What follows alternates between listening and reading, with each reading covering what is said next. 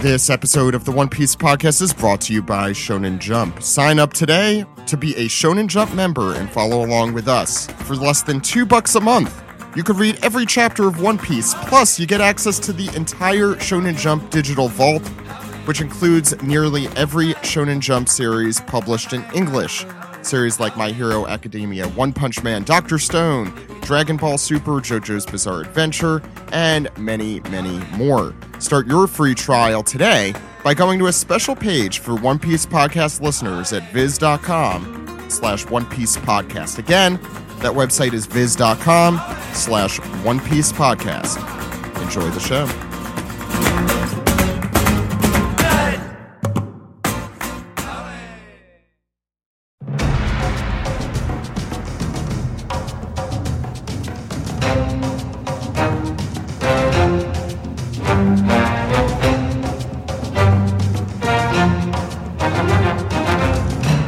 This is the One Piece Podcast, episode six hundred thirteen for the week of Sunday, March twenty-second, twenty twenty. My name is Zach. And my name is Ed. My name is Steve. And my name is Alex. And on today's show, we have a very special guest. He's translator for One Piece and Shonen Jump and Manga Plus. His name's Stephen Paul. How's it going, Stephen? Hey, guys. It's going as good as it possibly could at this point in time. That's all you could really ask for at this yeah. point in time. Uh, we also have uh, we have a lot of special guests today. He is a official columnist for Shueisha's one piece dot com, the official website, and for V Jump. His name's Greg Werner. How's it going, Greg? That's a me, a Greg. Hey, hey. Uh, how's how's everything going over there? It's going good. Um, okay, actually, a lot better than over in the States. Uh, hoping you guys are doing all right over there. They're years ahead of us. Yeah. I was going uh, to say uh, after after uh, after Greg did his little voice, it's Greg as the other kid. Last but certainly not least, we have director and animator. Uh, he's at um, Dart Stagio, which I hope I pronounced correctly. Uh, Henry Thurlow is joining us once again. How's it going, Henry? Hey, it's going good. Uh, y- yeah, you didn't butcher the name too bad. Uh, De- Dart Stagio is the way we we, we probably prefer to call it, but uh, if, if you say Dart Stagio, you got the Stagio part right, and that's the hardest part. So, yeah. I always get the easy part wrong and the hard part right. Uh, yeah, um, so Henry back with us, breaking his curse this time. Every time we have yeah. invited Henry on, we've hoped that there was also a manga recap that he could do, and this time... Number three, third time's the char- charm. Uh, here we are. Um, so Zach, is this we like get... a trifecta here? We, we've got trifecta. Steven, we've got Steven, myself, and, and Henry as well. I mean, this is like, whoa. Yeah, we got a lot of star power. Um, so yeah, we. I, I think this is the most uh, star-filled episode of the One Piece podcast. In if you are a complete nerd for One Piece. Um, and the One Piece podcast. So we have a lot to get through today.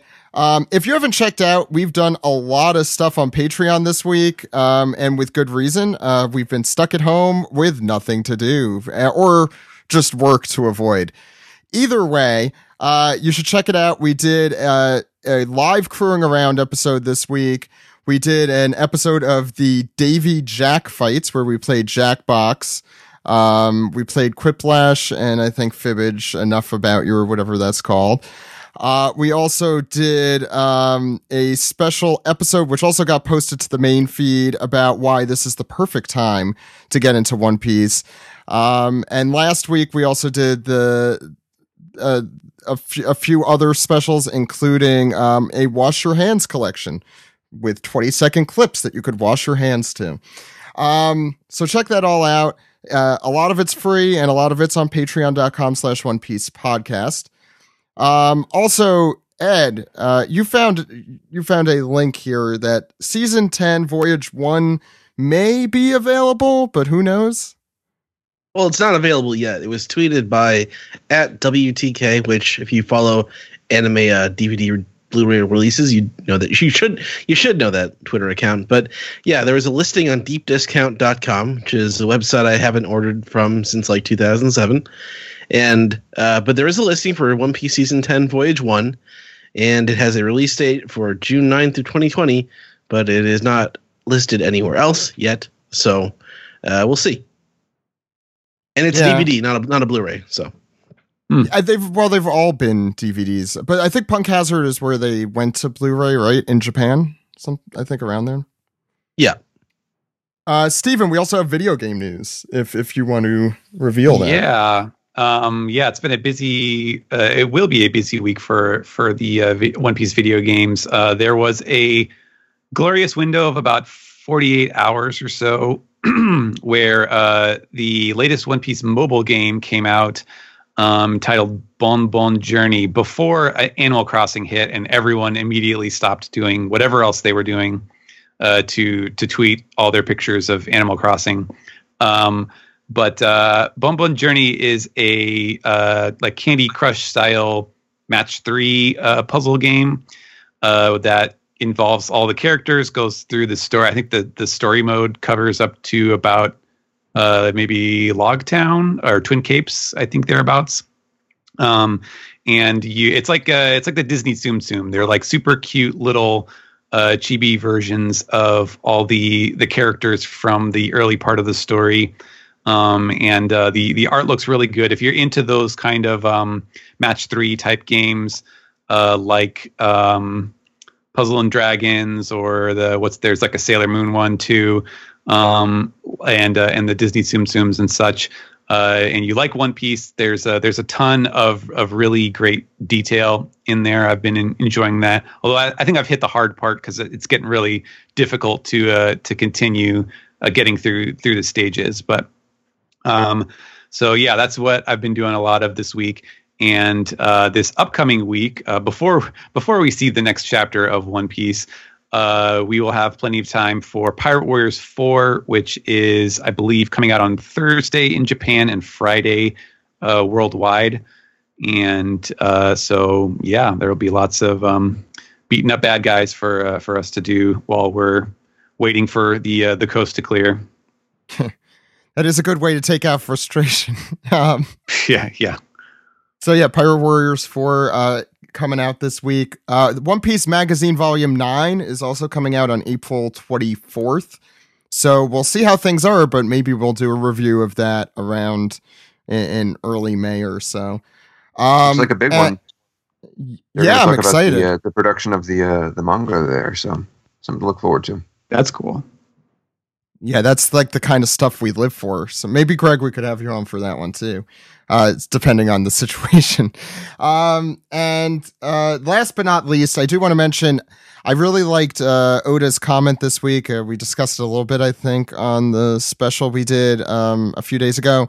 Uh, he said, "It's hard to write about anything with a world like this. I'm praying for everyone from the bottom of my heart." I feel like we don't get to uh, hear sincerity from Oda all that often, uh, especially in the S B S's, which tend to be uh, a little more off the wall. Um, so I thought that was it's only that in was the really story. Nice. He's serious in the story. That's where he's. Yeah, serious. You're right. You're right. That is where he is serious.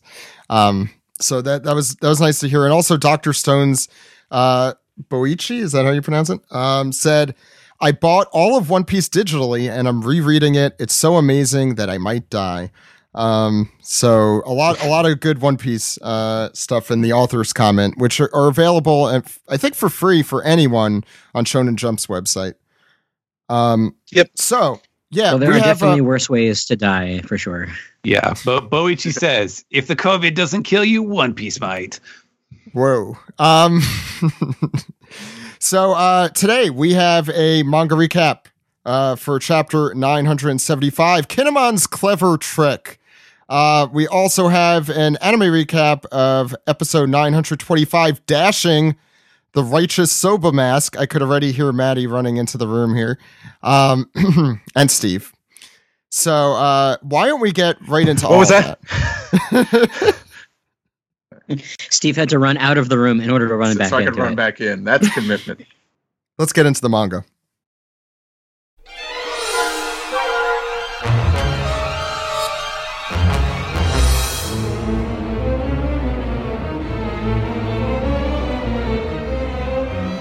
This is the manga recap for chapter nine hundred seventy-five, Kinemon's Clever Trick. You could read this chapter and all other chapters as soon as they come out at shonen jump dot viz dot com or at manga plus dot shueisha dot co dot j p. Check it out in both places for free, legally, again, same day it comes out. Ed, what is going on on the front page here? It is volume twenty-three of Gang Bedge's Oh My Family, and it's thank you whoever you are. And so we see Gotti, he is, uh, he's got a lump on the head, but he's also got hearts coming off of his uh, noggin as well, because he's being kissed by the woman he saved. Now, if she doesn't know who he is, then it's probably not Chiffon. Well, whoever you are, here's a kiss. That's, that's right.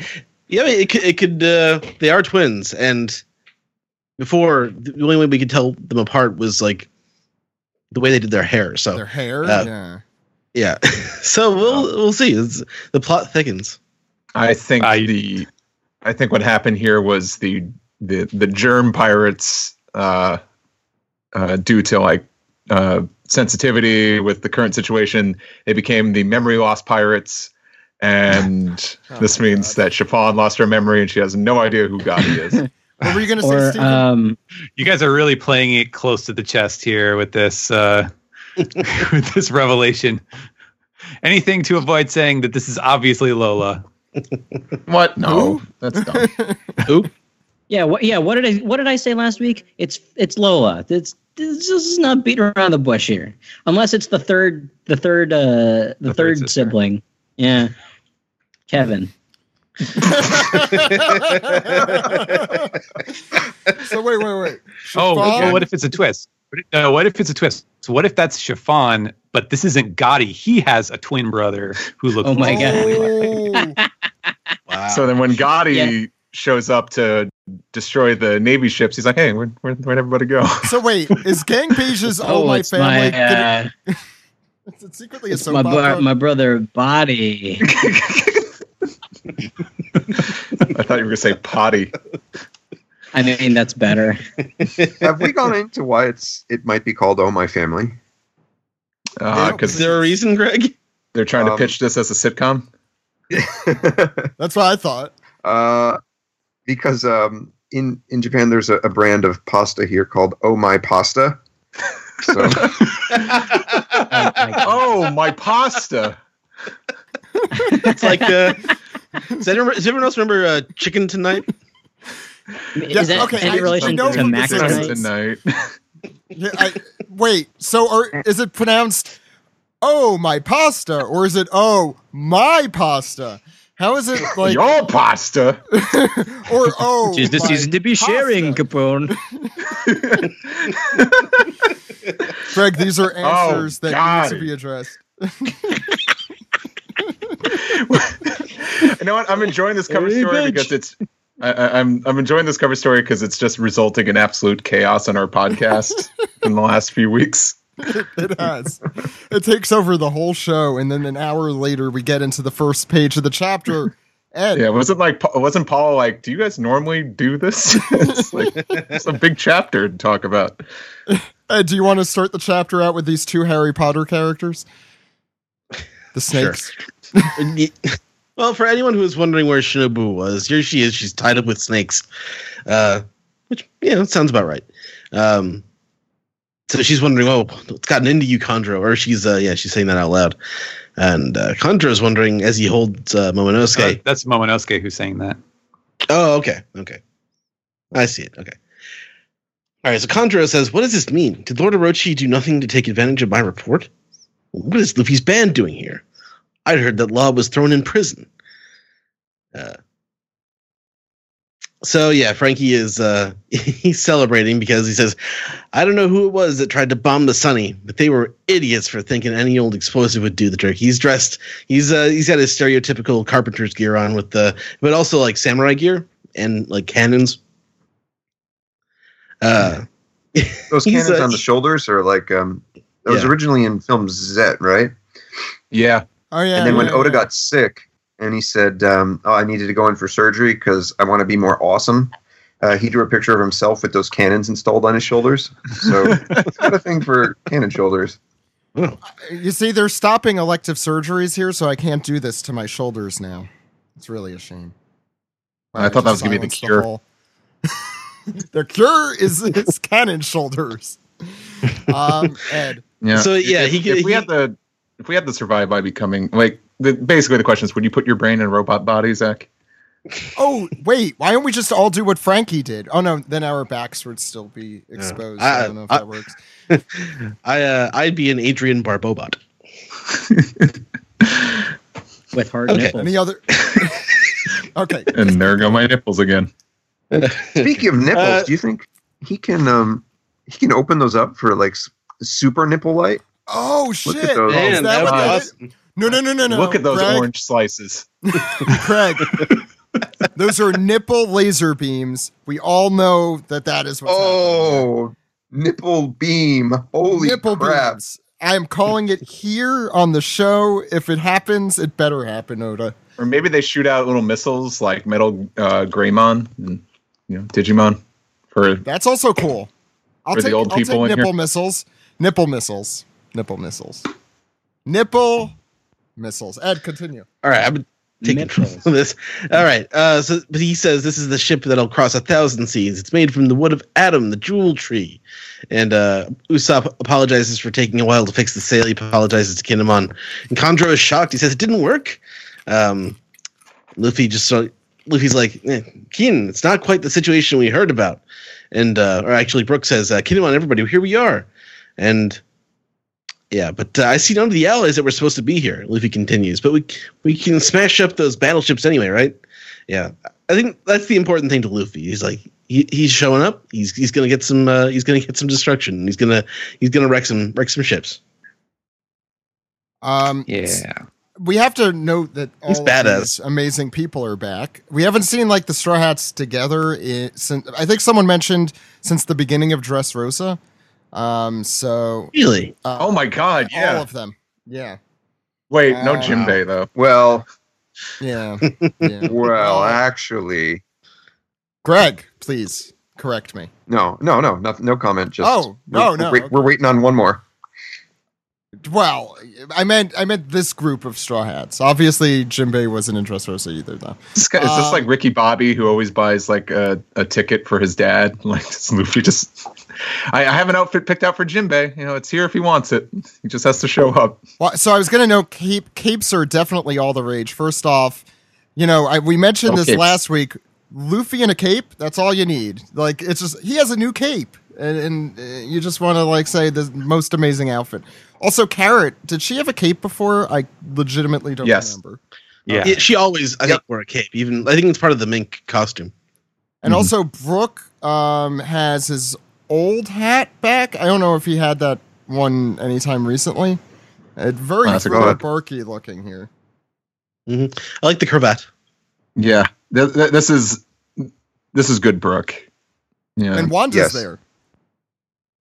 Yeah. Mm-hmm. Whenever they introduce, whenever they introduce new outfits, uh, it, I always have, uh, you know, the the uh, my first expression, you know, or my, my first uh, impression of them when I see them in the manga. But then whenever I see the first uh, color version of them, you know, like a month or two later, like whenever the manga comes out and they're on the cover, I'm always surprised again because the colors are never what I assume they are. So I, I don't really know what all these colors are going to be. But I mean, for all we know, that Brooke hat that you're thinking looks like the old one, that could be like blue or something. Like yeah, who even knows what these really look Orange. like, you know?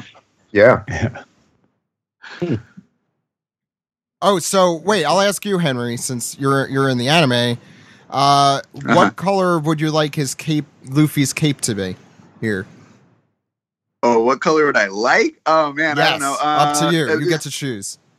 Uh, if it was just me, maybe black. I, I don't know. Has Luffy had like like, like maybe just these colors? Like I kind of like how it looks here. Uh, I, I doubt that'll be what it ends up being, but um, L- Luffy, uh, I feel like he's always wearing something kind of bright. So maybe actually, if he just kind of goes the, uh, uh, I, He, did he have like you know when he wears like suits and stuff like every now and then that oh, yeah, pops up yeah. in like a uh, in a movie or um or when he uh when he teamed up with Gotti I guess he had like kind of a gangster like suit on. I kind of like that, so if he's got a whole black motif going on here, I, th- I think that would be pretty cool, though I'm not too confident that actually is the color. You you, you want goth Luffy is what you're looking for here. I wouldn't. I wouldn't.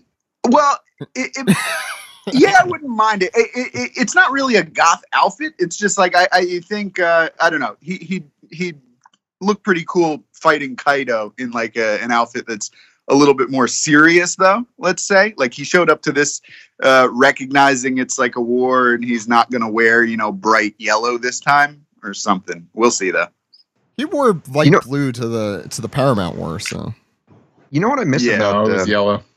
Some of the, the pre-skip chapter, or uh, outfits, rather, is um, he'd have, and this kind of goes back to what Henry was talking about with the hat, is he'd have something that in the manga looks exactly the same, Um, but would be a completely different color, and we'd be surprised, you know, when we saw the the uh, the manga uh, covers, et cetera.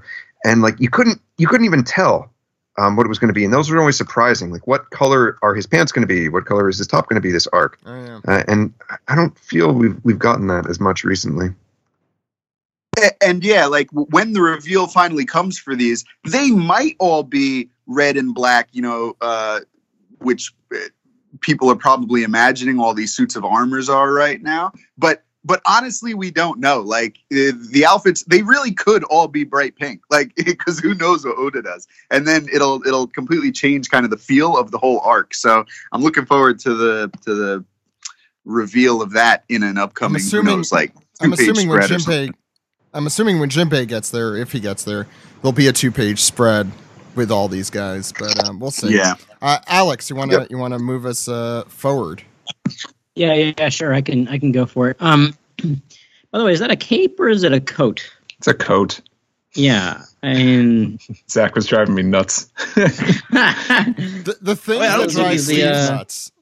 Uh, yeah, yeah. There's no sleeves. Uh, I'm you surprised not that you can see. I mean, I totally forgot they.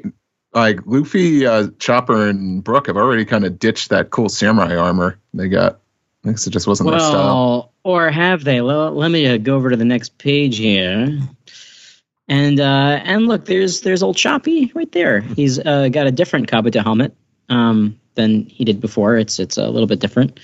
Um, and there's our boy Sanji. He's back, but uh, he's dressed in a suit and gloves. Uh, he is... So uh, he- He's looking very Parisian. He's full of ennui.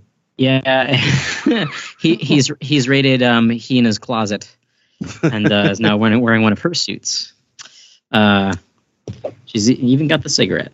Um, so here's Chopper and um, Shishilian and and um, Sanji. They're commenting on the goings on. Chopper says, "Oh, where are the three thousand five hundred people from the excavation labor camp?" And Shishilian says, "Oh, I don't see them."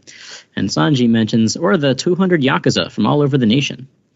Um, and, and here we've got another shot of Frankie and his uh, orange, his big old orange slices. Um, I love his, uh, I love the little stars on his Kabuto helmet. Um, and I love the treatment that he's given his shoulders and his um, forearms too. Uh, looks like it's made of cedar. The wrapping there, yeah. Yeah, it's very cool.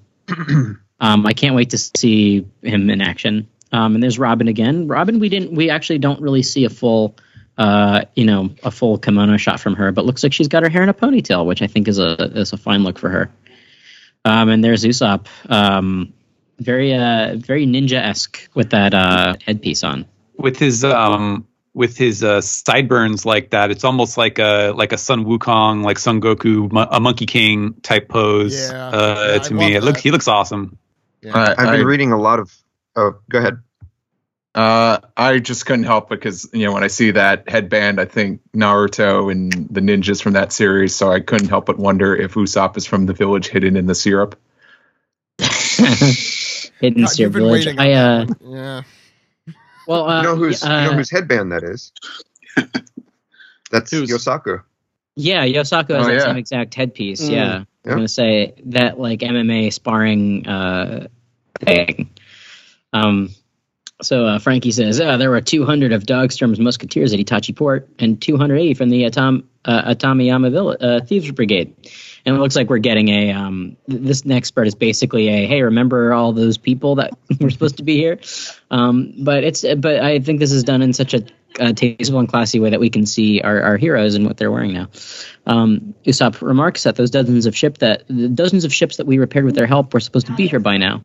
And Zoro, who is um, back to wearing his same old duds, which is um, disappointing to me, but perhaps it's a different color.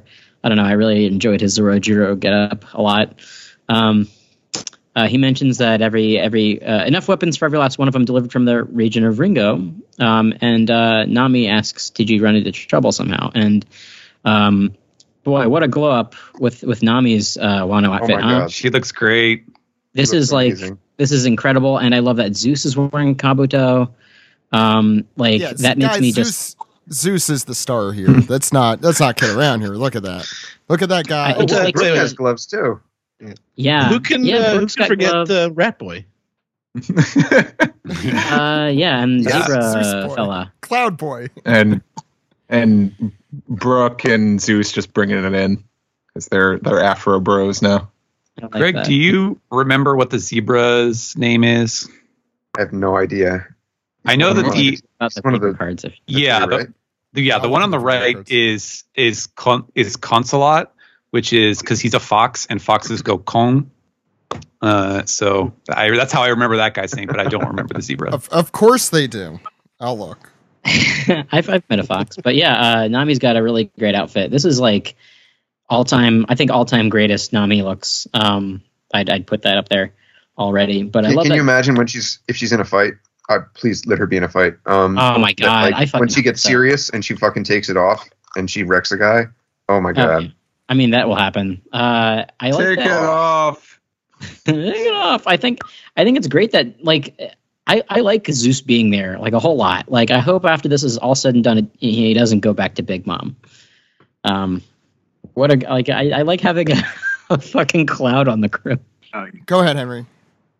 Oh no, I was gonna say just real quick. Like I, I mean, uh, we'll see how it plays out with Big Mom from here on out. But at some point, she's gonna get beaten, right? And I imagine most of the stuff that she put life into is gonna maybe disappear. I, I, I don't know, but I can't imagine. Uh, I can't imagine Nami like at the at the very end, you know, like going away with a part of Big Mom's soul and like that all. Working out, but who okay. knows? It's real. Unless they get accepted, unless they get accepted into the family. Yeah, I yeah. was I was wondering that too. Mm-hmm. Actually, I could see that happening.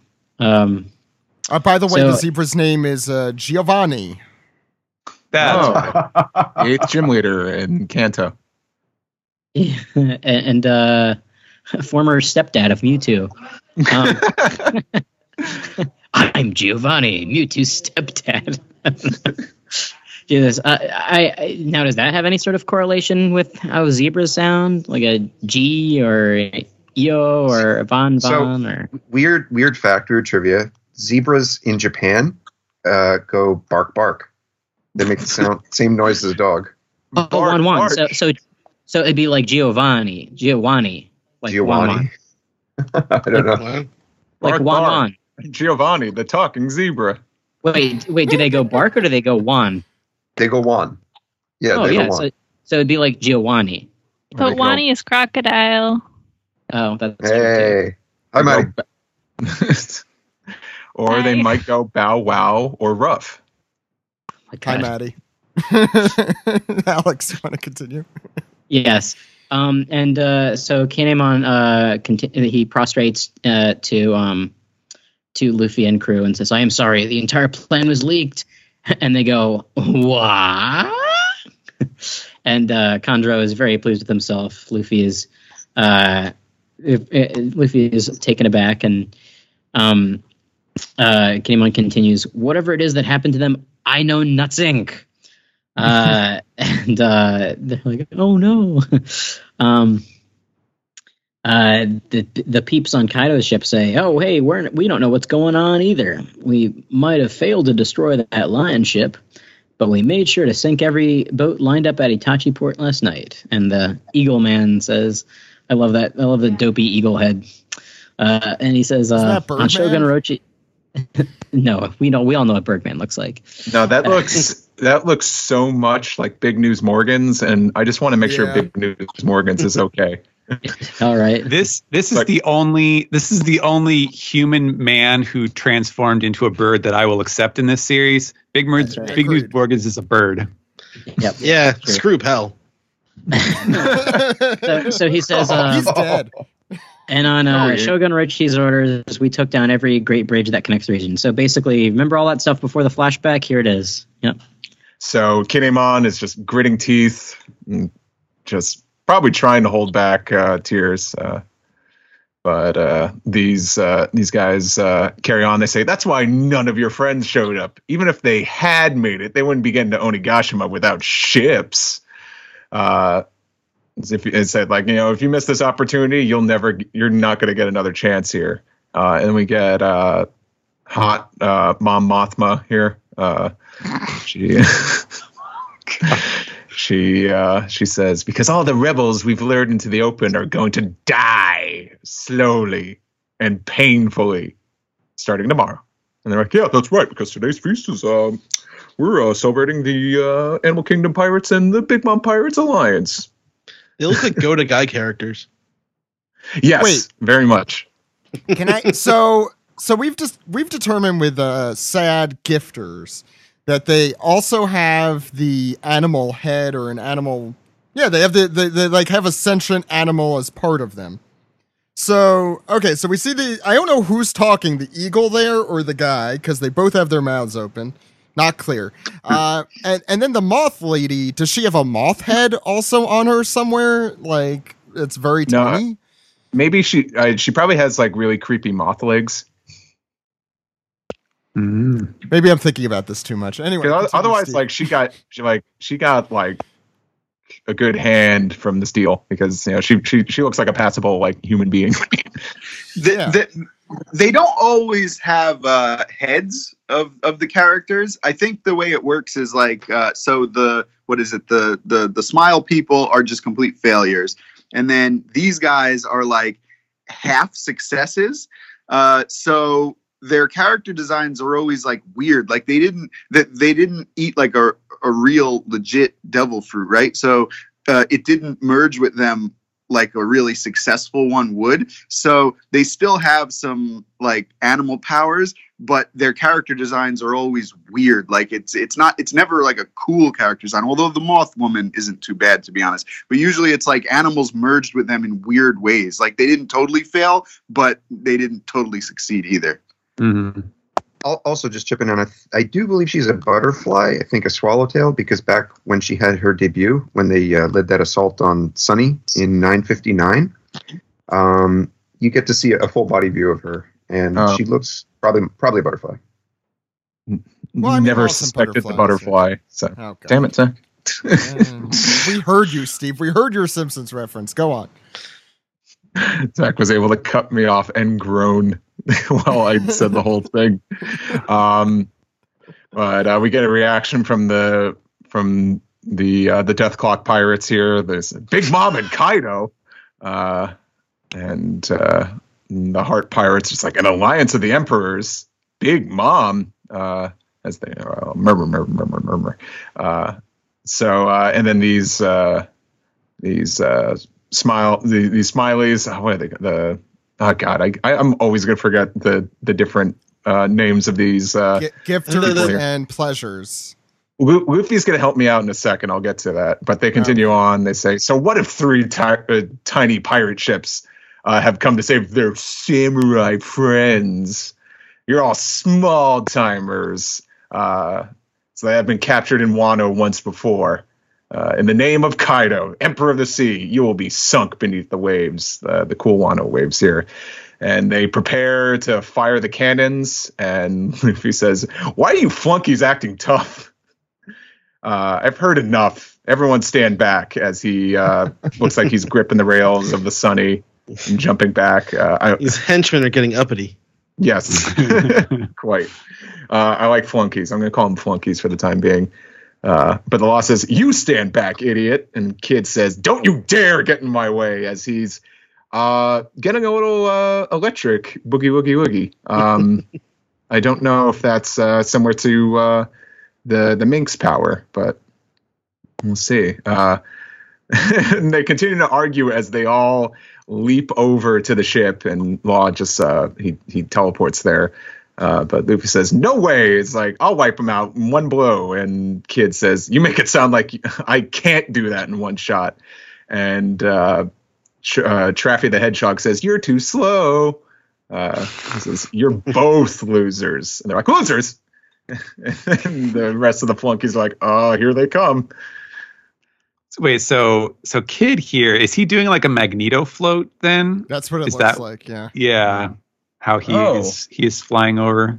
Yeah, I is think that that's what he's a, I think that's like magnetism power, so he's like right. connecting, he's connecting to some metal part of their ship. And then oh. Like that. that makes sense. Yeah, yeah, because if you could see, hmm, I don't know. Nah, no, those are just like weird, uh, those are just like rain uh, drops.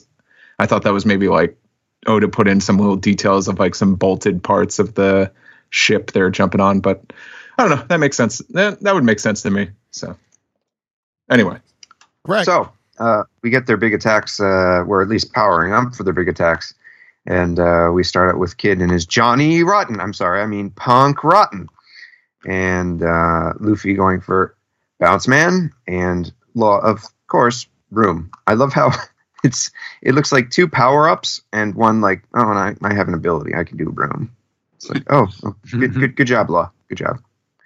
Um, and so some of them start to get a little bit flight. Well, well, hold on, now, hold, man, they're really mad. And oh, now hold on, guys. And of course, the one, guys, you don't think they can be that? um, amazing comical timing there. Those captains are crazy. Do something. Shoot them dead. And now we get the reason why there's no more forward movement in the chapter, because the three of them are arguing over who gets to do what. I, I, I like how dumb these flunkies are. They're like, wait, hold on a minute. We we weren't serious about that whole, uh, you know, we're going to defeat you today stuff. Lighten up. It's just a prank, I, bro. Yeah. I, I love, I love though that the uh, like the big panel of the explosion, like he he really layers on the effects where you have like the combustion, the giant explosion, and then you have like the the sort of like force blast thing on the the deck with like the the jagged lines, and then you have the slice through uh, the the ship itself. Like it's just like a triple. You know, he really sells that. Like all three of these guys are just going ham on them all at the same time. It's uh, it's great, and they just continue to bicker. Yeah. yeah. yeah, there's there's such great comedic timing with cutting the guy off, um, and then all of them fighting but not being able to hear anything they're saying. I think is is very well done. Uh, the problem is the next. Yeah, go ahead. I, I was gonna say the problem is all these guys, they think they're the main character. Mm-hmm. Yeah, little do they know there's only one of them. I won't spoil it. Uh, so we go to the next page. And the flunkies uh, a little surprised as they hear another voice coming from a different ship. So these are flunkies on a ship that wasn't just destroyed. Um, and uh, someone says, "You boys seem to be having some trouble here." And uh, someone notices, ah, that is Kyoshiro's fam- the Kyoshiro family ship. Uh, and we see a very uh, fancy-looking barge. Uh Yakuza barge coming through, um, and they're all like, yeah, it's Boss Kyoshiro, we're saved. I'm sure they are.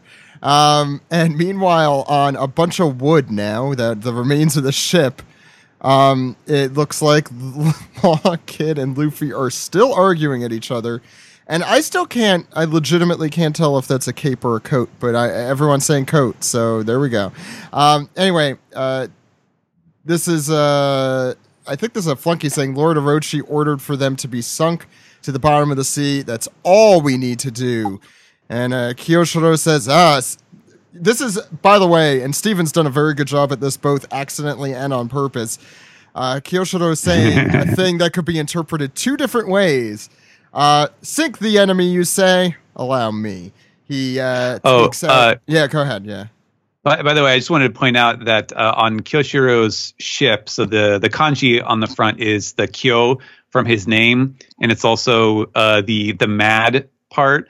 So it's basically they're basically like floating around in a ship that says insane. It's like the the ship equivalent of of Jared Leto with the damage tattoo on his forehead. Oh God! Hey guys, I'm insane. Um, anyway, yeah. But don't you see it says on my sail? Um, oh, yeah. Mister K. God. Oh. Jesus Christ. Uh, to be fair, I think that would be a pretty good uh, Joker uh, remake. Uh, just do it as Kyoshiro. Um, anyway, sick the enemy, you say, allow me. And he, uh, Kyoshiro takes out his sword, which is a really awesome looking sword. If I remember, the hilt is like a diamond. Um, and he he pulls a Mihawk. He cuts the ship in two. Um, and the flunky number eight hundred five is like, what are you doing, boss? And we find out that no need to sink you, so I simply disabled the cannons you had pointed this way.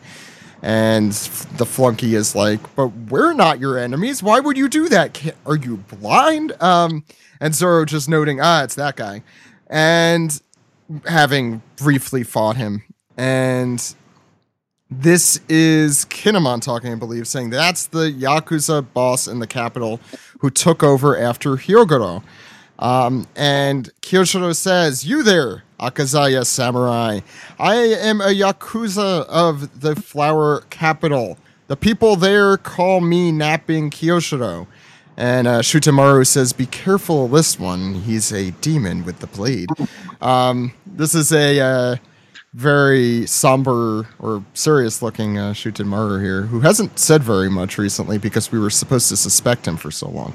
Anyway, um... They, and I think this is Kyoshiro continuing. Uh, the two hundred men of the Kyoshiro family are at your disposal in this raid. Uh, and the flunkies are shocked, thinking that he is joking.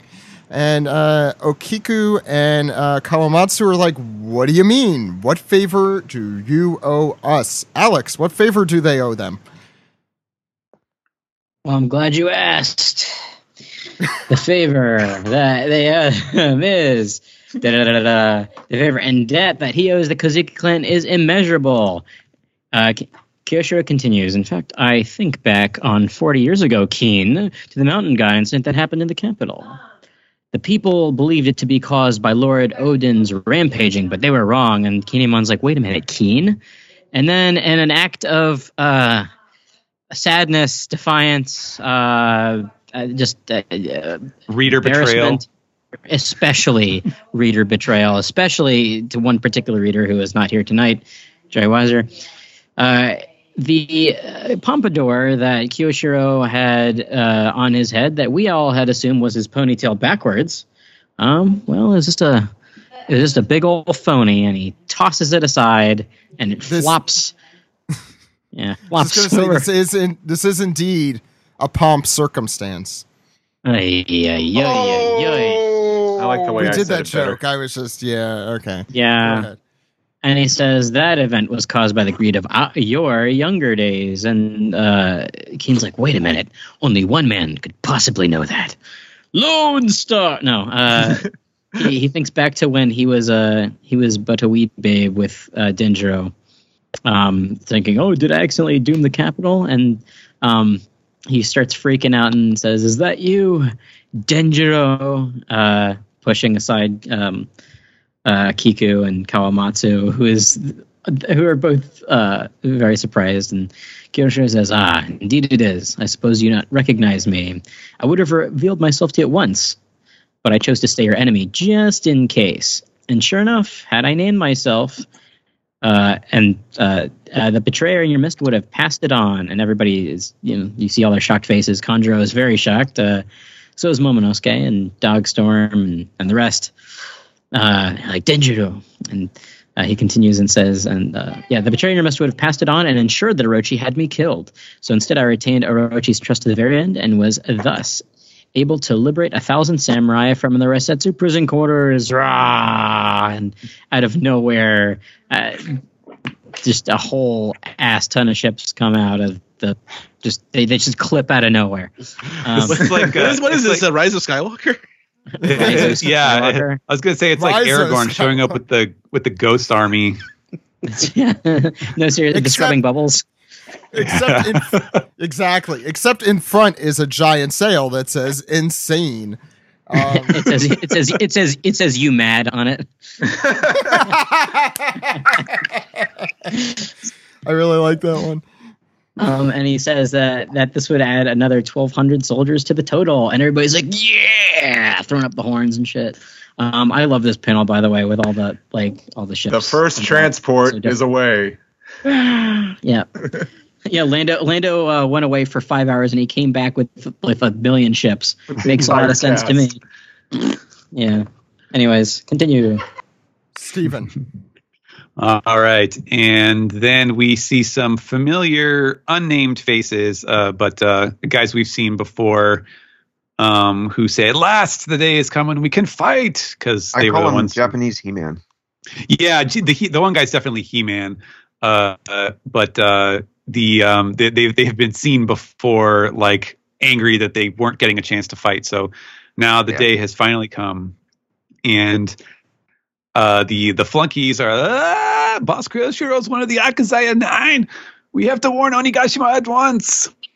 And uh then Kyoshiro whips out the calling card that he was keeping on him. Uh, in fact, I can't, I I can't wait to find out what act, what he's actually talking about on this page. But please continue. Sorry, oh, Stephen. Man. Stephen, right. You genius. Uh, let me just put that out there. Wow. Okay. Um. Well, I mean, I, I, I pretty much punted on this one. But yeah, let's let's go through it. Uh, so he he pulls out the card, which I believe we saw. Did we see Kyoshiro picking up the uh, the symbol? I think yes. It was the first symbol, right? Before we see him the, look at it. Yeah. Right. Yeah. Right. Yeah. Um, way back when. Um, and now he is he's doing the part where he explains the brilliant plan for the sake of the guy who supposedly made it. And he's like, ah, Kin, I knew that you were sharp. And we, we go back over uh, the we trace the origins of uh, of this image, which we have seen multiple times before in this arc. Lord Yasuie's riddle image featured two lines over the stomach of the Habu pit viper, which symbolizes Habu port. Um, and that was um, uh, what we saw. We originally saw it without these these little uh, lines on it. It was just the snake. Um, so, Stephen, what was it originally? I just so like I, I also need a refresher here, even though I do this every week. Okay. So the snake. All right, yeah. The, the, what was the whole card originally? Not to backtrack okay. too much. Yeah, yeah. Okay. Well, yeah. This is basically what he's kind of going through uh, in this right. speech here. So originally we saw it, it was the two birds, the moon, and just the snake, not uh, with the little legs attached, and that meant. Uh, so it was establishing a few different things. The snake was a habu, a pit viper, and that was where we got introduced to the fact that there's a port called Habu Port, um, so that there's a homonym that it sounds like this animal, uh, much like all of the other ports that we're then introduced to. And the two birds were for the second hour of the bird, which is which was our introduction to the old-fashioned Japanese time system. Um, and that was important to establish as well, because it's also Ushimitsu Kozo was the guy who goes at the third hour of the bull. So you see that used in multiple ways. So it's like, okay, there's like the animal hour thing. That's part of it too. Um, so that was the original thing. Yasuie put the lines on the snake here. And Uh, if you recall, the the scene where we saw that added, Kinemon explains that, oh, that's because he's adding legs to this snake, so it becomes a lizard, and that would be Tokage, and that's why we're going to Tokage Port. Uh, but Kyoshiro here is saying, ah, yes, the two lines over the, the belly of the snake, of course, are a sign to remove the midsection of the word. So it's like a teacher's markings or something like that. Like, take out everything between these lines. This uh, is what we do in Japan for correcting things or, or crossing something out. One line does not cut it. It must be two sens, and they two lines, and they literally said nisen o hiku, means crossed out, two lines. Mm-hmm. And uh, so then we have to kind of resort to the the Japanese here, uh, as he explains. Uh, it would be super obvious, of course. We all understand that if you just take the middle out of uh, Habu Port here, Habu Minato, uh, that re- that leaves. So you take out the three middle uh, letters. You just get ha at the beginning and to at the end, and that is the word for wharf.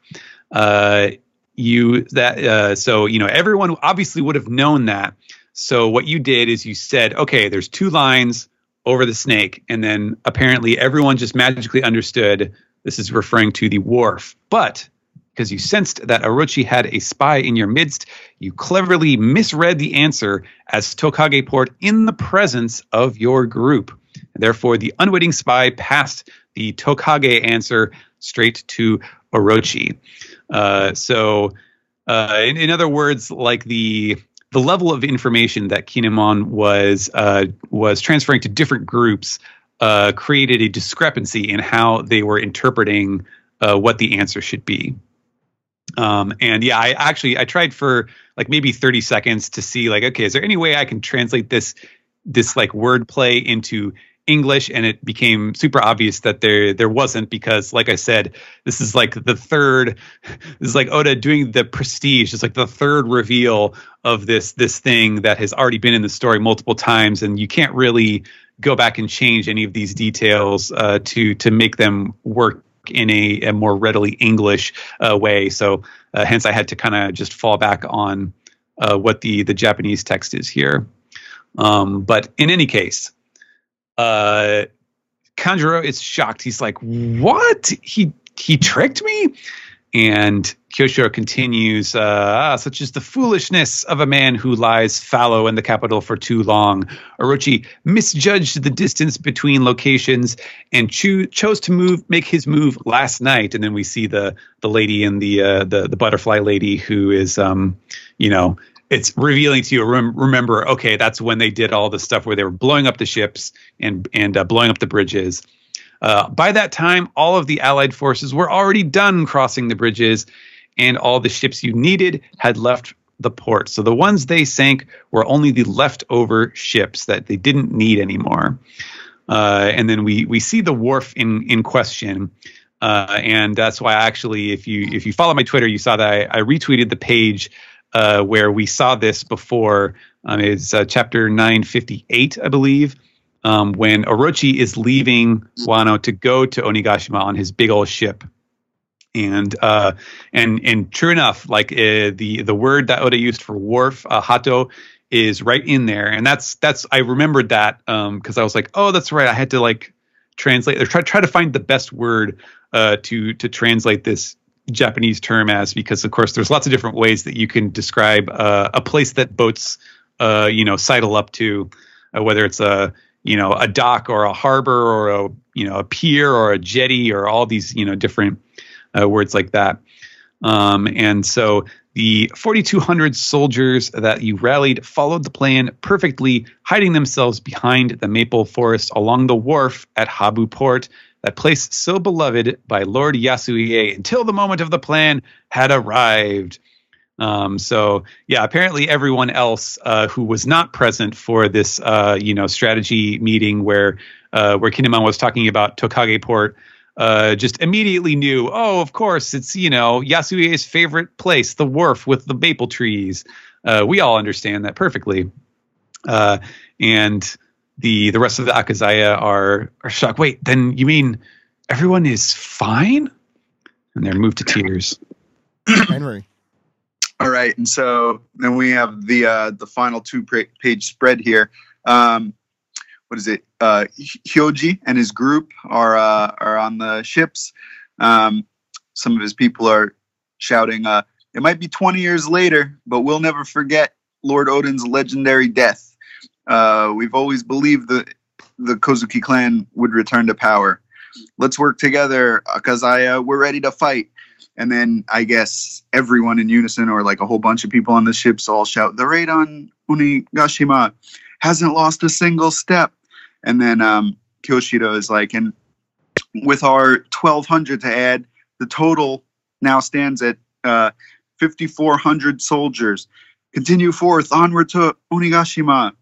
Uh, so Luffy's like, "Whoa, what a sight! Whatever just happened, uh, sounds like we're good to go." So he, uh, he he doesn't understand the situation, but he's like, "Whatever, I I don't even need to figure out the information there. Looks like everything's good, so plan's gonna move uh, as scheduled, starting right now." Um, all of uh, Kaido's men are, of course, shocked. "Why are there so many of them?" And uh, Kyoshiro's like, "You truly are our leader, Kin, a man worthy of my respect." And uh, Kinemon turns his back to everyone, kind of nods like, mm, yes, yes. Um, and uh, Kanjuro realizes uh, he, he messed up, and uh, uh, this is bad. We haven't stopped a thing. Curse you, Kinemon. Um, and then the final panel is uh, Kinemon's face, who he's turned to, you know, turned away from everyone. And uh, he's like, so this whole entire time, it was supposed to be the wharf, not Tokage Port. So obviously, uh, he totally screwed up. Uh, doesn't want to reveal that to people. But uh, his, his his mess up here just uh, ironically saved the day. And that's when Kinemon thought to himself, not according to Keikaku. Yeah. I love uh, Kanjuro's like big lion face there. Look at his big teeth. Oh, he's putting on a face, though. Looks a lot like Komodori. Yeah. Yeah, yeah, he does. Um, I love this ending. Um, so, yeah, let's go around the horn and talk about the uh, this chapter. Uh, Henry, do you want to start it? What did you think of this chapter?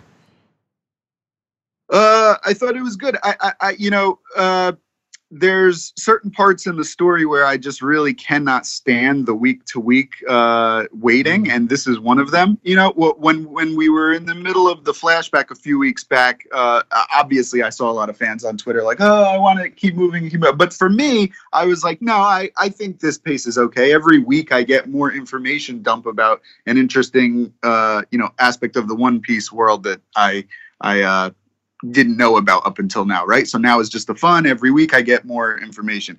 But this is where I'm like, I can't wait. Like, well, I, I have to wait now. Like, they're slow. Like, it, it, it's going to be like a mile a minute episodes where something super exciting is happening that I've been waiting years to see. And then immediately it's just going to stop, right? It's going to be like, oh, here we go. And I have to stop and wait a week now. Oh, here we go. I need. And so that's kind of how I feel like, oh, man. I, I mean, I'm enjoying it, but God, I want to see more. And and I Two will weeks. say, um, Two weeks yeah, that's uh, that hurts. Yeah. That, that that that hurts, man. That hurts. Um, it it's it's interesting. It, Oda really is an amazing storyteller. So there's there's two things I kind of want to mention here.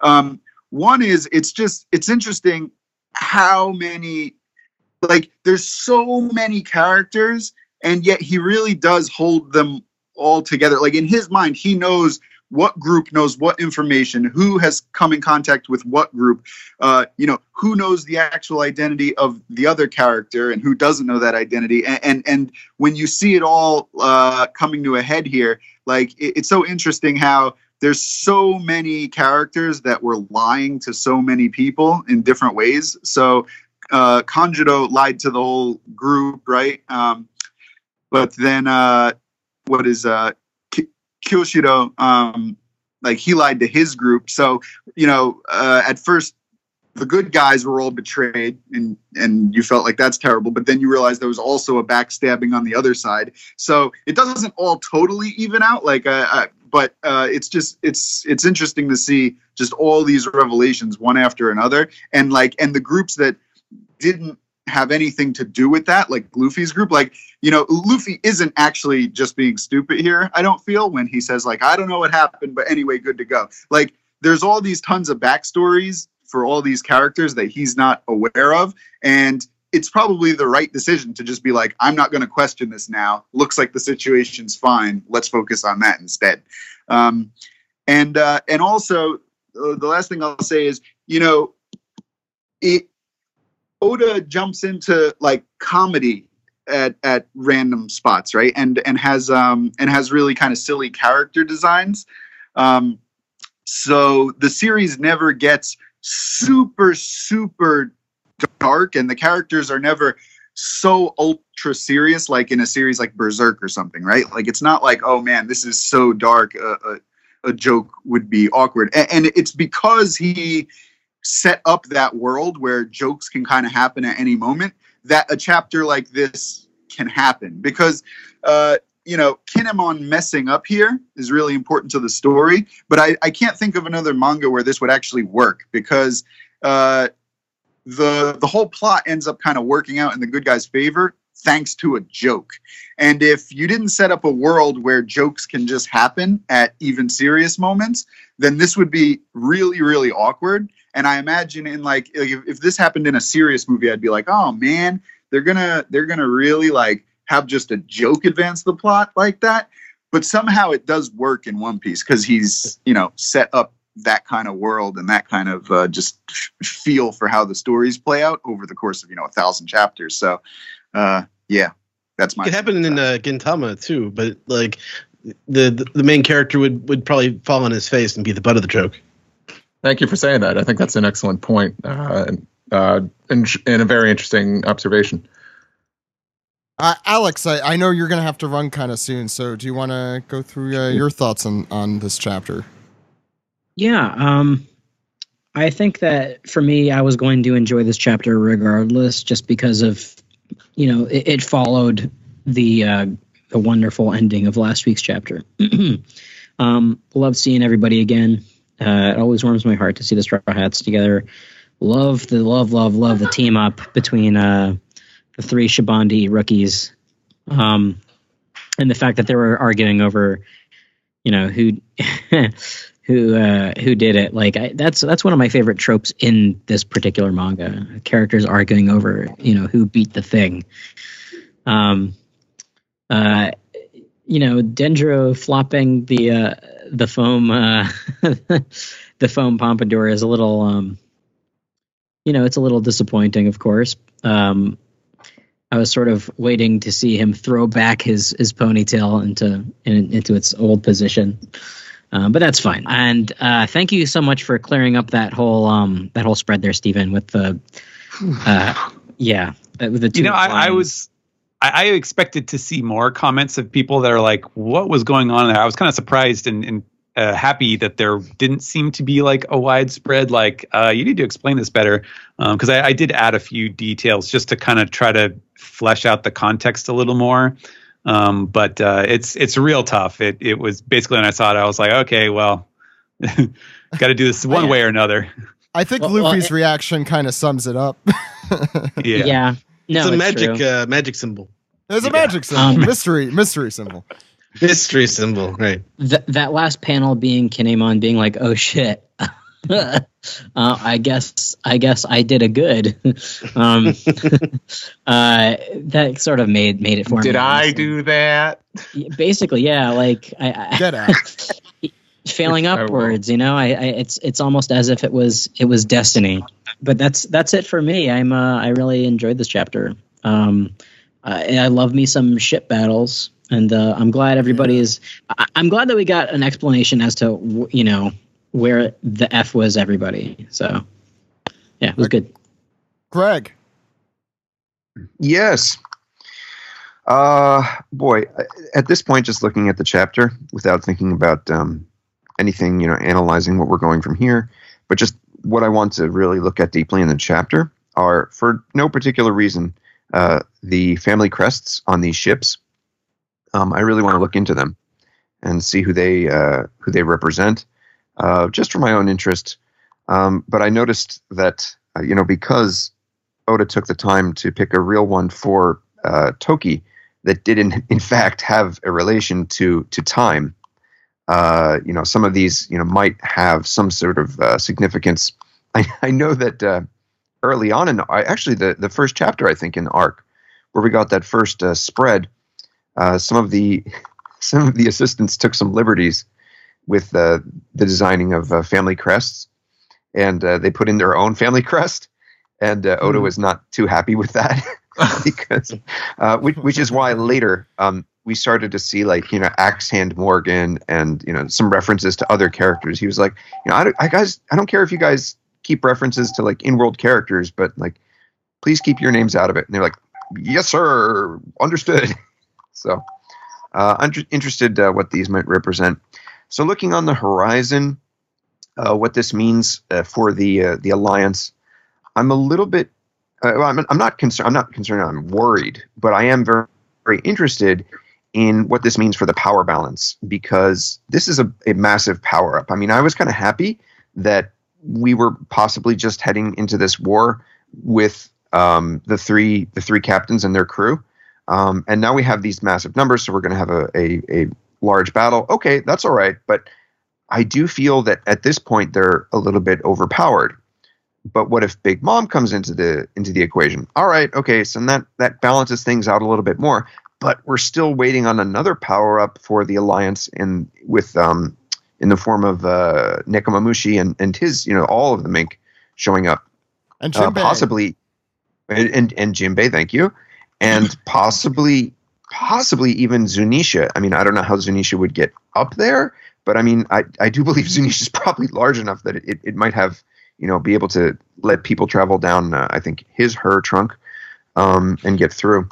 Oh, but uh, well, I, I, I have a comment on that.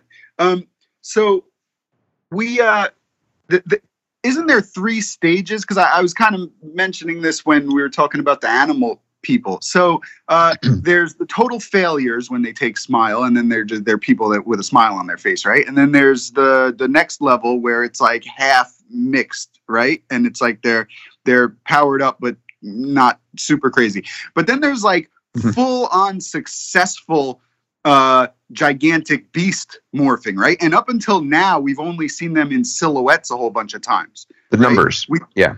Yeah, yeah. So we've seen them like arriving on the island before the flashback, right? And then during the flashback, we saw in silhouettes, like some of them were chasing behind uh, the group as they were escaping from the execution. But like yes. when they show up, obviously in a chapter or two, those are going to be revealed. So on the side of Kaido is also a giant faction of just like giant kaiju monsters that we haven't even seen yet. So uh, I'm still worried that these little samurai people, to be honest, are massively like, uh, you know, out, outnumbered. Outclassed. yeah. I, um, That's where uh, Wadatsumi comes in, if Jinbei's still with uh, all the Sun Pirates. yeah, I um. Mm, I, I don't. I don't feel that they'll be in. I know that they're going. That's their role. Um, they're going to come in, but like, where does it go from here? So our heroes have a power up. So the next thing that needs to happen is they need to get beaten down, and then we need to get our next big power up reveal. Um, so what's going to come in at this point to take things down? I think you're you're keen on that. Is that the the numbers coming in, especially since we've seen them on a ship before, would be perfect um, for this battle. Uh, they'd be good to take things to Kaido's advantage, uh, but. Man, if our captains, if those three captains can get their shit together, um, which is obviously why Oda's having them, you know, fight right now, uh, then they're a force to be reckoned with. I mean, they took down an entire, you know, uh, I don't know what class that is, but but warship in an instant, um, and that's that's massive, especially for the um, the Zako out of the um, the yeah the, the mook the mooks yeah. So. Uh, I, I'm very interested into what how Oda is going to play the power balance. I don't have a prediction per se, but I am intrigued as to how, how it's going to play out and, and, and go along here. But uh, again, a very strong chapter, a little bit dialogue heavy, but that dialogue is what plays into the, the joke at the end. It's almost like as you're reading it, you know it's going to come, and you're waiting for it, waiting for it, waiting for it, and then there's that release at the end. Uh, very well done. Very entertaining. Yeah, I was I was thinking the same thing. I'm like, he, I don't think he planned that. Uh, Stephen. Um.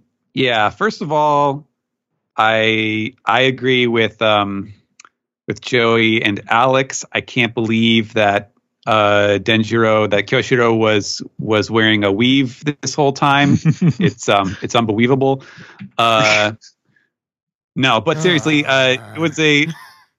I think in a uh, at at a time in a in a week where, you know, everyone is is feeling pretty stressed about stuff in general, it's it's really nice to feel like you you get a win, uh, and having a, a chapter like this, really the the third of three, um, you know, sort of revelation chapters, um, but but one that is just like chock full of, uh, you know, like. Good moments, like feel feel good moments where, you know, it's either, you know, it's like the Straw Hats showing up and uh, the three captains, um, you know, kicking some ass, and then Kyoshiro, you know, Denjiro revealing himself, and then, uh, you know, doing like the, you know, dozens of ships immediately, like in a single instant, appear out of the mist. Like it's just full of. of stuff that really pumps you up and gets you excited for um, what is going to uh, to come ahead. And and that felt really uh, heartening uh, at, at a time like this. And, and so that was, that was really fun. And that, that was why I was really excited to, uh, to come on this episode. Um, the, the, the text, like the, the sort of joke reveal, uh, at the, the end of the, the chapter was, was really wild. And I, I, I'm glad that I was able to, to go back and to have the, um, the scene that I mentioned where we, we saw them leaving from this wharf, um, so that I had that, um, background context to go back to, so that when you look at that initial chapter, it's like, okay, there is that detail. There's that word uh, that's there, even if it's something that no English speaking reader could possibly have, um, put together.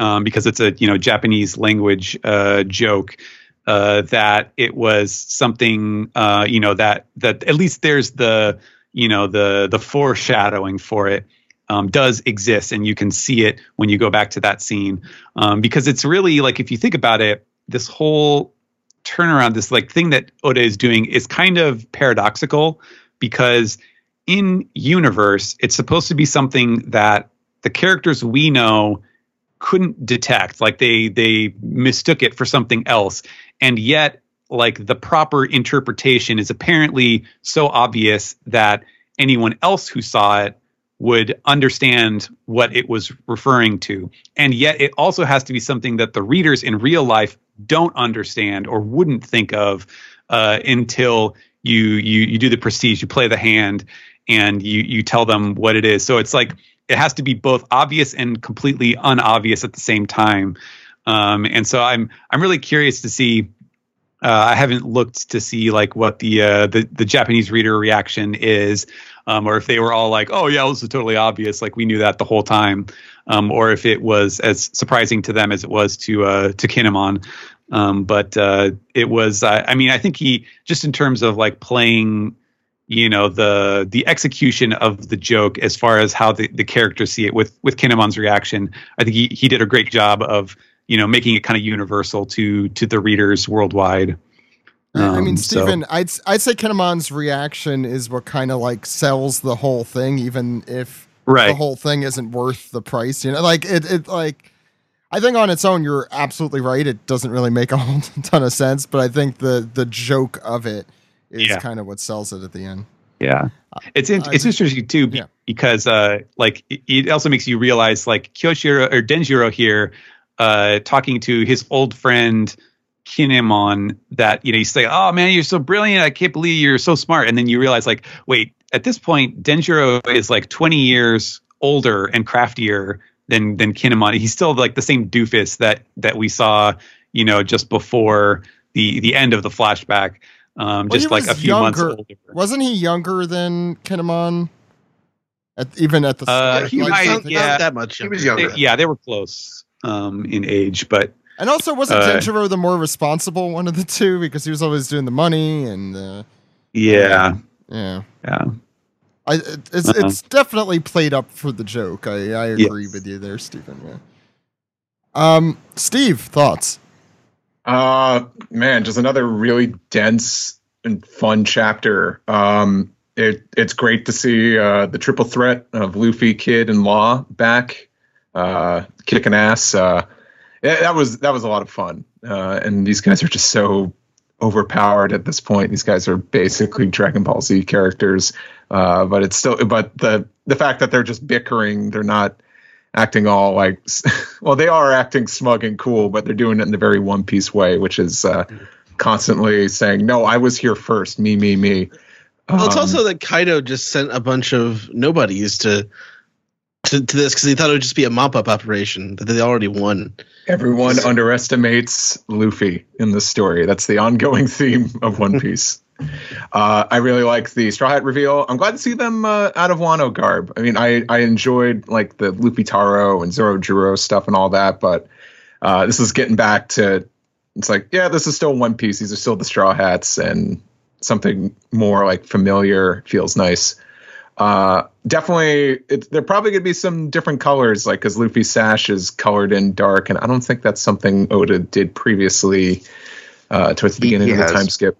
Has he? Yeah, I, I just checked. Or, okay. Yeah, I was interested thank, too. Yep. Thank you, Greg. Thank you. Yeah, I wasn't sure on that. Uh, Frankie, uh, I want to buy that action figure. Uh, yeah. And I I can't wait to see uh, more reveal of their outfits. It looks really cool. Um, anything else I really want to talk about? Just, yeah, when this was getting really wordy and blabby, talking about the whole plan and this pun that, you know, Steven's right. I would have never guessed this.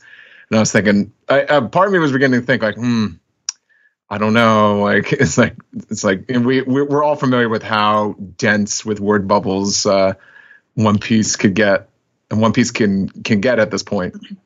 So I was a little concerned, but then when that, that, when that was just like a bit, that was the whole point.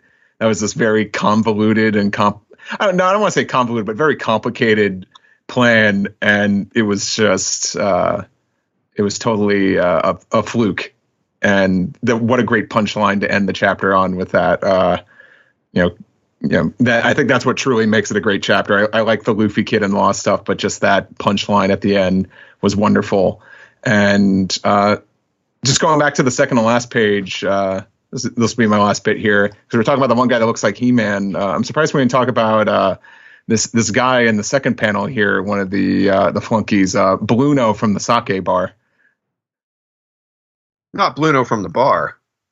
No, no, this is Bluno from the sake bar. Ed, what were your thoughts? I, I, just, I think this chapter did a lot to uh, sort of balance out the, the harshness and the heaviness of the end of the um, the end of the flashback, and it brings us to sort of an optimistic point where we've been sort of brought down to the depths of, you know, seeing Odin die and his family and not really knowing what's going to happen. And then having Kanjuro betray uh, the group.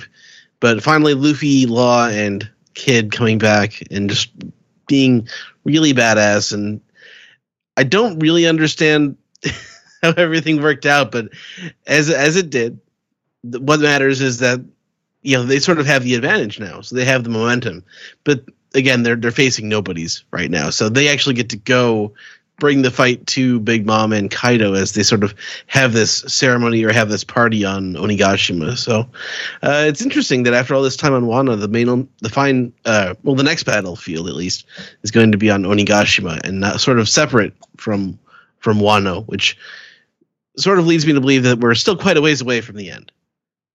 And we don't really know anything about Onigashima, which. Uh... It's interesting, except that it's a Spider yeah. Skull Island from the Venture Brothers.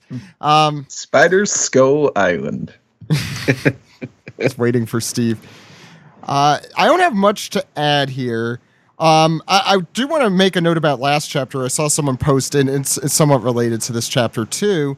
Um, the the painting, the Great Wave off Kanagawa, has three fishing ships. And I did not realize that that was kind of what was portrayed at the end of last chapter and this chapter with the three, um, with the th- the three uh, ne- uh, worst generation ships with uh, Kid, Law, and Luffy. Maybe, I mean, it's also just that all of that, uh, all of those waves look like ukiyo-e paintings uh, in uh, in Wano. Um, I really enjoyed this chapter a whole ton for all the reasons that were said. Um, just seeing the Straw Hats again, I think, Greg, we, we mentioned it a few, or you mentioned it a few weeks ago, like, Oda makes a flashback knowing that all you're thinking about is, when are we seeing Luffy again? When are we seeing Luffy again? So to see Luffy again is, is there's a cathartic element to it. And uh, Steven, I think, put it super well, like, this has been a very stressful uh, few weeks, um, so just seeing Luffy um, really helps, and I think to kind of go to Oda's comment there, you know, it, it really means a lot uh, when when things are chaotic and uncertain to kind of have a, a chapter of One Piece there, which is all the more reason why I'm upset it's not it's, it's off next week, um, but. All, overall, this chapter was, was a ton of fun, and I love the fact that it was a ton of exposition leading to a punchline, and not just a ton of exposition for the sake of a ton of exposition. I like that it both served what it needed to serve, and it also um, also had a funny ending to it. And and Henry, I think, put it really well. That that's really something One Piece, and maybe only One Piece, could really pull off. Uh, Gintama also, but yeah. Um, th- yeah, I think everything else that's been said has been said. Um, I really enjoyed this one, and seeing all three of the uh, worst generation pulling out all the moves again, all the stops, really cool. Um, you guys ready to move into the next segment? Actually, I, I do want Steven, to, please, to yes. add one more note about some some emotional resonance uh, that this on these last two pages. Um, I the more I thought about it, the more I really like this uh, panel in the middle where they say the raid on Onigashima hasn't lost a single step. When you, mm-hmm. you think about what is actually being underlined and emphasized here, is that it's the picture that you're seeing the backs of uh, specifically the the Akazaya group that we've been following oh, this yeah, whole time. Right. That we we left off uh, before the flashback, them at their darkest moment where. You know, they they they were completely lost and they were like, all right, we're going to do this suicide mission. And in this panel, like once everything has been revealed and you, you know, you see, OK, the actually the plan is still on. Everything is still good. And this like there's no, um, you know, the, the, the Sunny isn't in this picture or Kid or Law's ships. This is all the Wano ships that have come to their their aid, and to see their like efforts specifically being rewarded here, I thought was um, really surprisingly powerful uh, because of what exactly Oda is is showing you here, and uh, I, I was really impressed by that. It, in in an arc where I think the probably maybe one of the the biggest repeated criticisms that that some people have with it is that they don't feel like they quite have that emotional attachment to all of these. Uh, central Wano characters that are supposed to be our our heroes, that they're they're like, you know, no, we we want to see the Straw Hats more, like these all these other characters are just for this one arc. But I feel like moments like this really help underline like and and make them more important, like to really get into uh the the the trials that they've been suffering and to to see them rewarded like this. Um so I I really like this panel. Oh well, I mean, one, I, one last comment oh, uh, Henry, uh, Henry. about about the about the family crest that was mentioned, and like wondering uh, who, who these characters are going to be. Uh, I, I I could tell uh, one of them is going to be a character named uh, Link from the Land of Hyrule. You got Triforce. Got the Triforce on a ship right in the back there. I don't know if one of the assistants put it there or whatever, but I mean that's just a hundred percent the Triforce. So oh, well, that's that's actually uh, that's. That is a family crest. It's associated with uh, Shintoism for some reason. I'm not sure oh, why. Really? Okay. Uh. Yeah, I learned something. What about what about the Otakon uh, logo all the way on the right there? It's a fan. Um, what was I gonna say? I think this is. I mean, to add to Steven's point too, I think this is a really good capper to the flashback. Like this is what all of that. I think that's why there's so much more emotional resonance to this in particular. Um, is that like that low moment that we start the flashback in and end the flashback in? Kind of comes to a head here. Um, and we finally have like a little positivity starting to come out of this arc. Mm-hmm. Um, there's a storytelling uh, maxim that's something along the lines of if you have, if everyone starts a story in a really bad place, they usually end it in a good place, and vice versa. If everyone starts in a good place, things usually go sour pretty quick. Um, and Kinemon and crew have been in a bad place for a very long time here. And um, I'm hoping that this is starting to turn the corner for them, um, though probably through a epic battle of some sort. But we'll see. Um, any other final thoughts?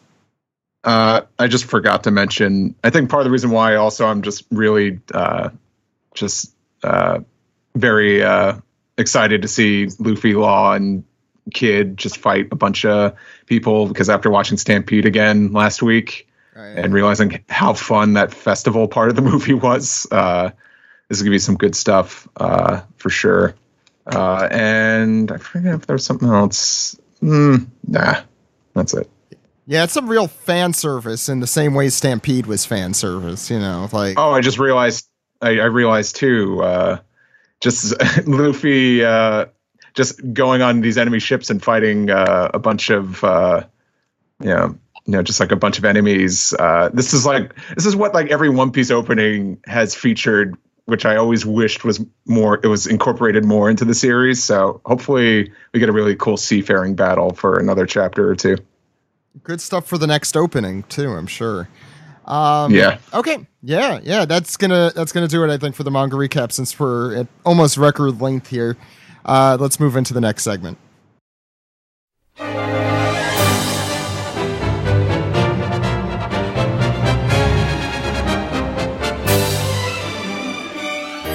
This is the Soba Mask Fan Cast for One Piece episode nine twenty-five.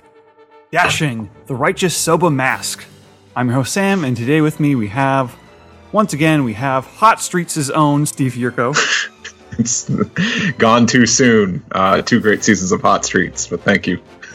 And I think this is our first, a first for the anime recap. We have our dear friend Maddie. Yep. Here I am. Sanji's like her number one fan.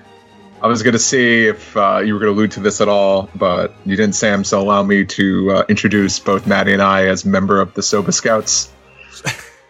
I hadn't heard. Do we do that. Like the little soba eating motion? Is that like yeah, our salute? Yeah. Oh, God, that is going to be our thing now. Like the Marine salute. Mm-hmm. That's really cute. Okay. We telecard this week. We'll have to assign colors next. Steve's purple. T- totally. And uh, Maddie is... What's your color, Maddie? Uh, it's usually like pink. Or like salmon. Look at all that pink and purple. It's the color anyway. Of, it's the color of Sanji. No, that would be uh, blue, yellow, black. Sometimes red. Sometimes purple. He looks he, good he, in everything. He approves of the uh, the love colors. Yes. Okay. So the tarot card this week begins at five minutes and one second, and it begins with uh, we're resuming where we left off last week with Sanji uh, showing the raid suit can, and uh, we come back and page one is saying something like a. Oh, what's what's that? Is that a can of something? And I remember I just wrote down in my notes, yeah, it's a can of whoop ass. I was gonna make the exact same joke. Um, uh, Sanji says that he doesn't want to be like Jirma, but he'll put the suit on uh, for the sake of fighting. He doesn't want his pride to get in the way of helping people, which I always thought was that was a cool, it was a cool line. It's a cool way of sort of tackling that relationship in the in the story, I think. Uh, yeah, yeah, for sure. I mean, it's it's this whole thing with him and Soba Mask is interesting because he's basically trying to use it and like reinvent it, yeah, he's but he's to, never used used it before, so he like doesn't know how to reinvent it. Yeah, you know, like he he hates his family, but his family has given him some uh, useful tools, whether he likes it or not, and he can use those tools to help people. So. It, it sounds like when you don't want to talk to your parents, but you need to ask them for money. Or can I borrow the car? And uh, in in true uh, Jirma double six fashion, we get the big, crazy, like uh, over animated uh, transformation sequence as uh, Sanji turns into uh, Jirma Jirma double six stealth black and. The animation is just incredibly horny. Oh yeah, it's I, I, well okay. So I did get my like big hairy calf, which is great.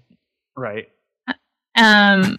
Also, which is in the like mix it's with uh, you know, lots of shots of chest and abs. Just and, just abs. Like wow, they made him really buff, and the the shot of his hand is really cool though. Like his hand is really detailed. Yeah, and I, and I liked that shot a lot. Yeah, I couldn't help but be uh, enamored by like the the detail, especially yeah, like right after the hand when uh, you get like the transformation on the head. So like all the animation of like the hair and all like the rendering and even like the uh, uh, the the the highlight, like the reflection of light on the sunglasses is just really cool. Yeah, like his little his little like coif. Was that what it's called? Like the little hair thing, like bouncing? That was definitely my favorite bit. I like how the I like how the suit just like makes his hair change uh, shape. It's Jirma technology. Yeah, man. It's, it's Jirma's got that Super Saiyan technology down. And uh, but I'm yeah, not, oh, I'm sorry. Uh, I was just gonna say, well, like a lot of people always call Sanji like a twink, but he sure is buff underneath that suit. Everyone was kind of twinkish in One Piece in the early days. Yeah, it's true. Um, I, I don't. I'm not familiar enough with the the genres of like Sentai or or Kamen Rider to really know. Like the music definitely stood out. This isn't. It's not the Germa double six theme. It's like a. It's a much more uh, whimsical, like heroic song. Mm-hmm. Uh, but uh, definitely, you, you definitely get the vibe that this is sort of you know referencing those those genres.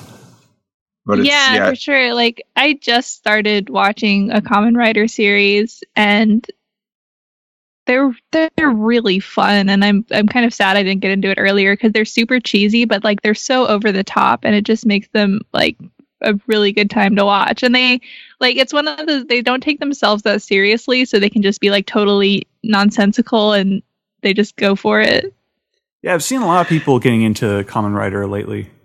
Yeah, it's something I should maybe get invested into because I grew up on Power Rangers and I like all of, like the, I like all these Sentai nods and series I like. Like I, I'm a big fan of like the Ginyu Force and like the Great Saiyaman stuff and Dragon Ball. So and of course uh, Soba Mask. So maybe down the line. And uh, of course, Law recognizes the costume. He recognizes it as uh, one of the bad guys from the Sora. Uh, Marine Hero comic book because he grew up in North Blue, so uh, that's he he would have been among the people reading that as a child. And I like the little insert the anime gives us of uh, Law and his sister Lammy, like looking over like a book of uh, I guess Sora comics. See, Law is marking out his. Well, it's funny because like he he talks about how he you know he loved the hero and he hated the villains Germa, but he sure like. knows a lot about the villains. Like, he, he seems to stand Germa a little bit. Yeah, well, I, f- I feel like the series, too, it seems like it was supposed to be about Sora, but then, like, Germa, like, took over the popularity because they were, like, too cool. I mean, it's kind of like how uh, Germa hit the, the One Piece fandom, where it's like, they're, like, they're just such bastards, but people thought they were so cool. Yeah, they're the worst, but they also are Sanjis, so... What's not to love? Uh, so, uh, so Law is yeah. Law's talking about how he was a fan of Sora. He recognizes Germa Double Six Stealth Black. Uh, obviously, that's not the name that Sanji wants to go for. So he unveils uh, his decided title for this new hero costume, Soba Mask, and it gets a whole this this little animation cut here is pretty interesting with like the soba in the background and like. Sanji doing mm-hmm. like some like, like karate poses. moves. Yeah. mm-hmm. He's doing some poses. He's I making it up love, on the spot. Yeah, the animation on, on like his hands is really really cool here, and the, the way the they Germa, do like kind of the smears. Yeah, the mm-hmm. the Germa double six like Stealth Black logo is it's just like a big X over it. Like we're yeah. putting that up.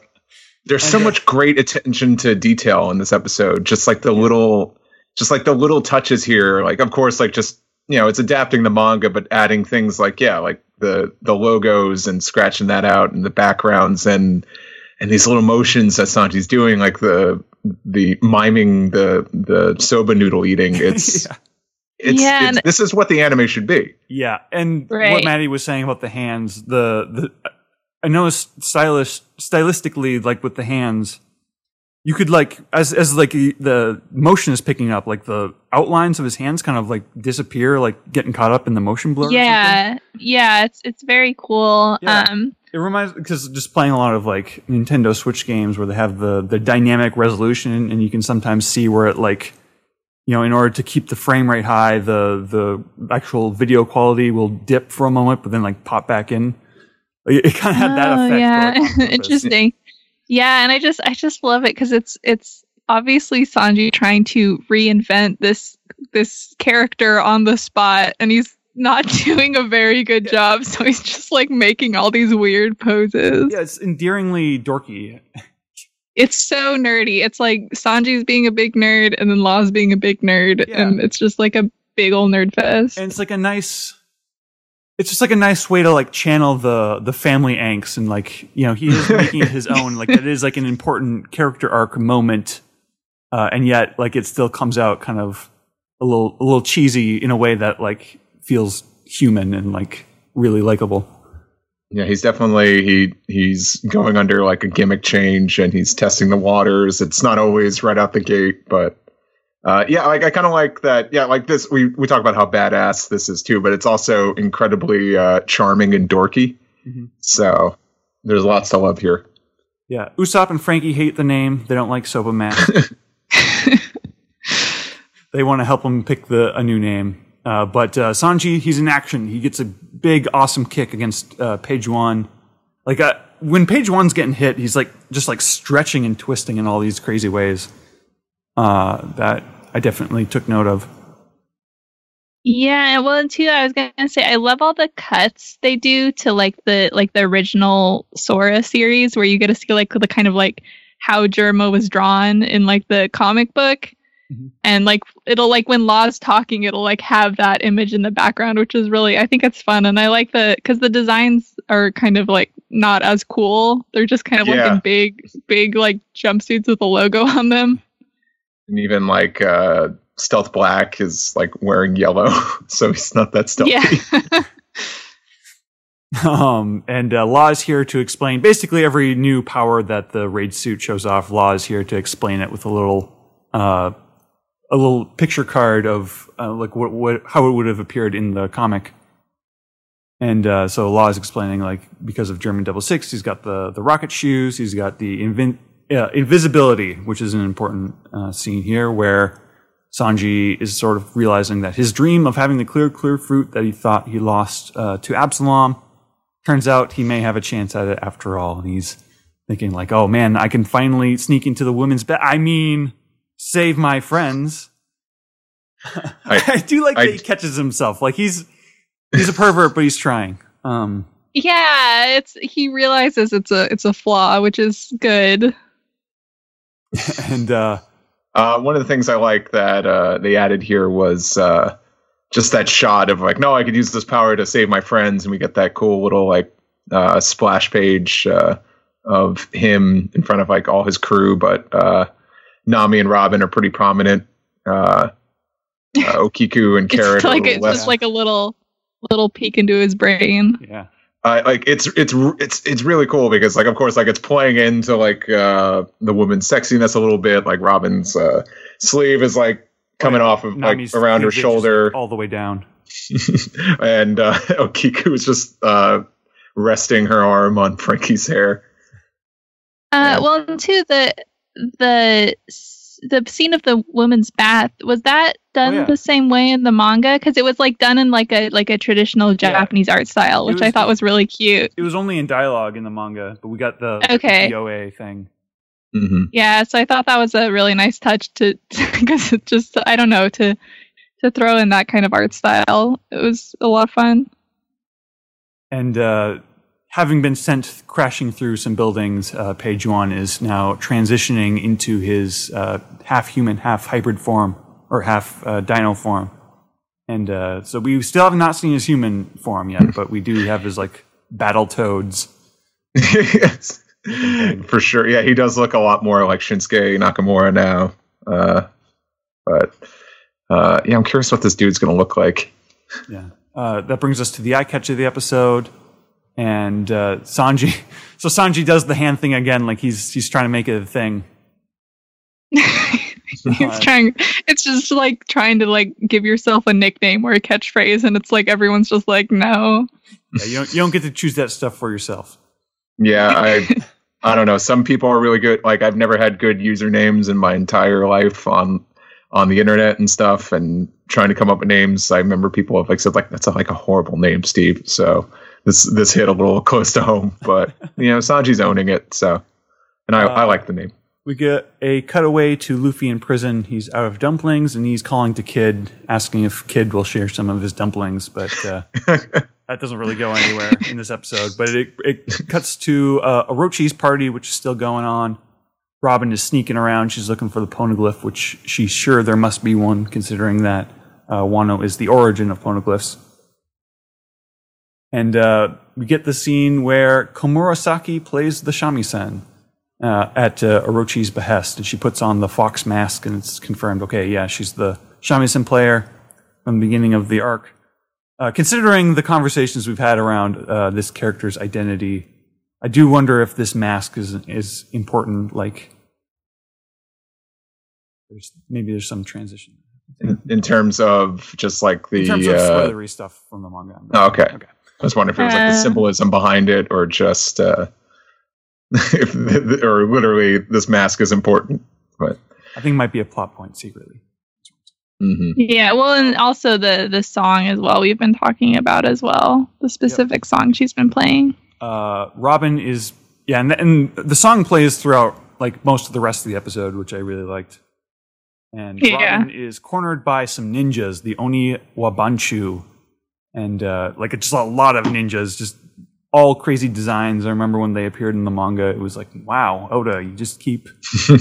Making new characters. Yeah, it's like keep, and all keep. Those designs, and now now in color. Uh, and uh, is, their leader is the tall-headed man with a huge brain. Uh, his name is Fukurokuju. A very vertical brain, a very long brain.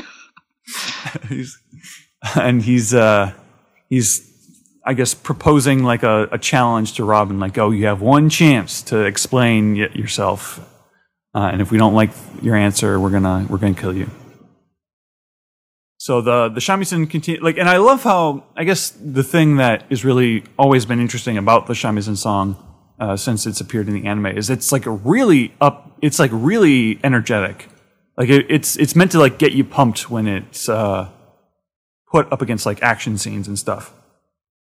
And yeah, well, I, I love like the little like the little noises that she makes when she sings it too. It's just like it's such a cool song, Whoa. Just in general. Yeah, I was I wasn't gonna try to do it because I know I do a bad job.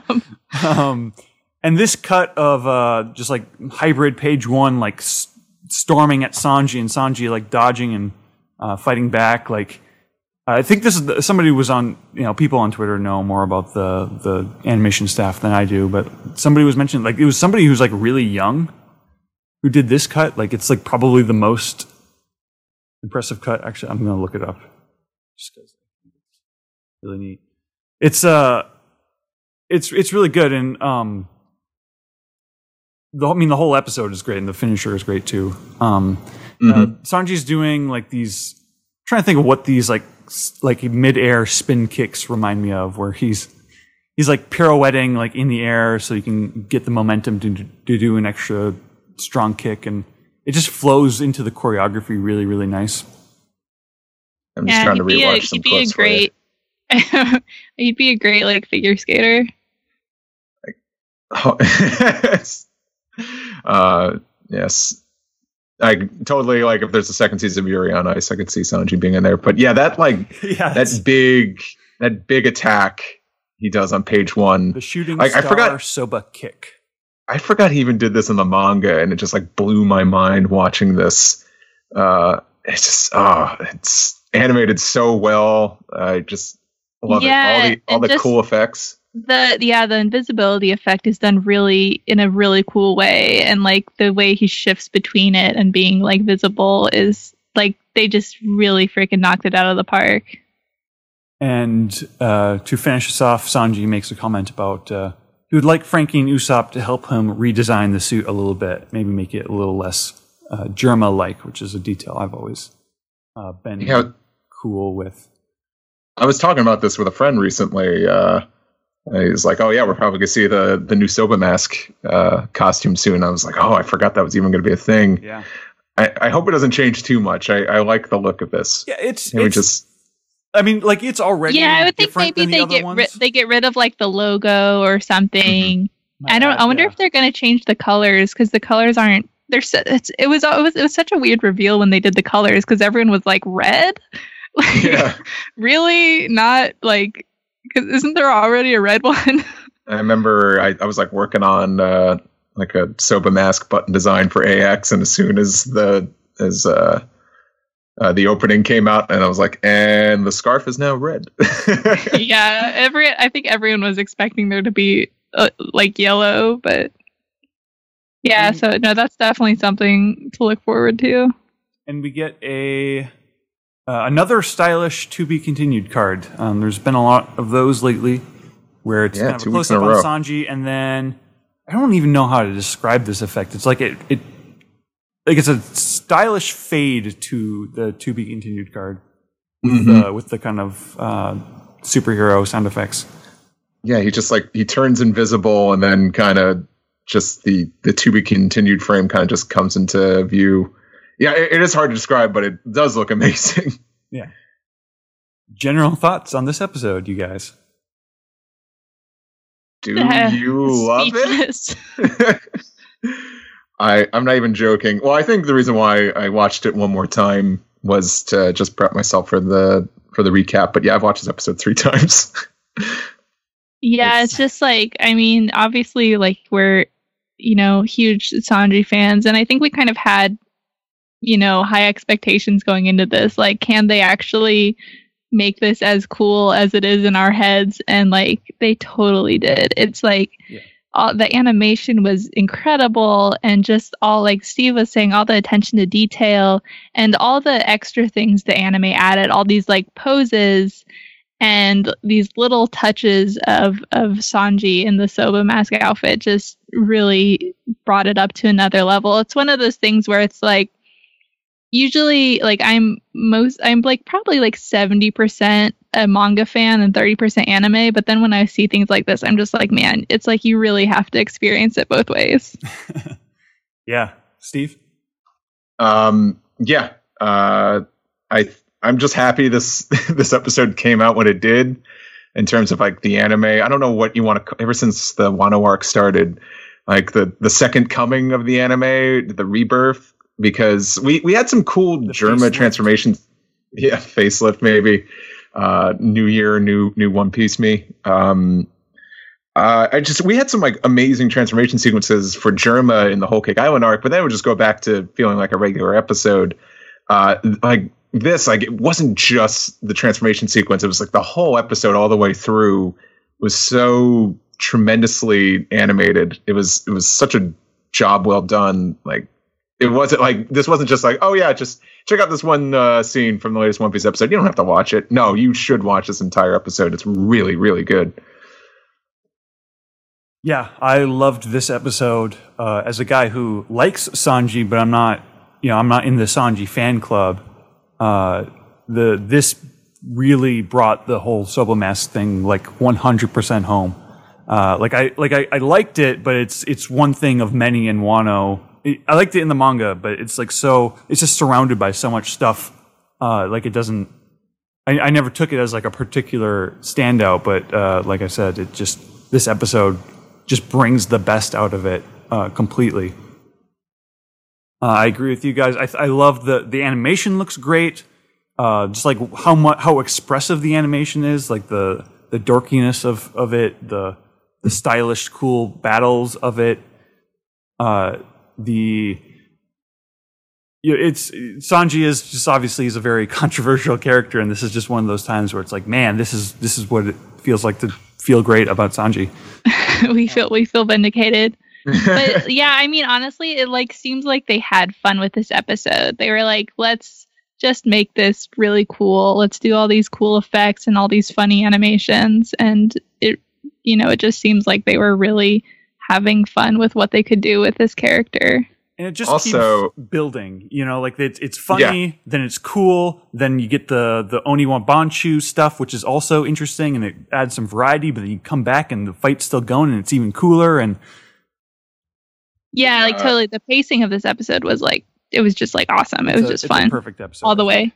Yeah. And I just, I just want to give some props to the, the Oni wa Banchu uh, scene as well. Uh, I, I'm really happy to see all these designs uh, animated, and I like the fact that uh, I, I like that they're all very Technicolor um, because it's One Piece. Like it would be kind of dull if all of them were just in black, but I just well, like seeing yeah, like too, especially Wano. Wano has been like mm-hmm. so crazy with colors, and it's it's been awesome.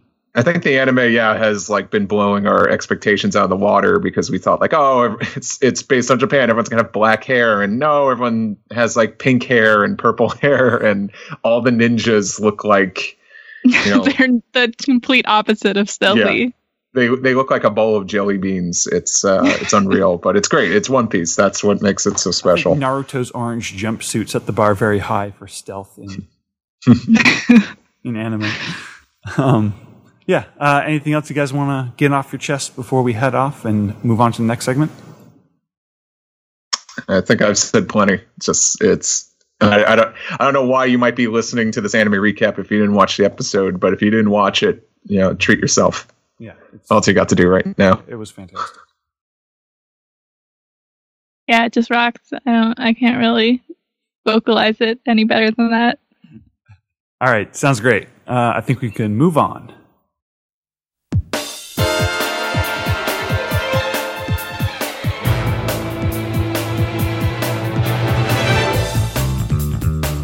Hey everyone, this is a special little mini segment, uh, an anime recap addendum, and we have Henry here. Henry, would you like to share your thoughts on uh, this week's episode of the anime? Yeah, uh, I actually missed when uh, you guys were recording earlier because of daylight savings time. That's that's what happens. See, that happens in uh, America, but it doesn't happen here in Japan. So I woke up an hour late, and I was like, whoa, why did the time totally change? So, yeah, uh, I watched the episode this week and just wanted to uh, give a few comments. Um, so the animation director for this episode was uh, Kenji Yokoyama, uh, and uh, that name didn't jump out at me immediately, so I had to go and look up who that was. Um, but actually, uh, he's done a lot. Um, the most recent episode that uh, he was animation director for was the episode, uh, I guess, probably nine seventeen. It was uh, when w- with uh, Blackbeard. Blackbeard on that island, like the the. Uh, the, the episode in between Wano Kuni uh, arcs, but uh, he actually has been an animation director all the way since the beginning. Episode three was the first time um, wow.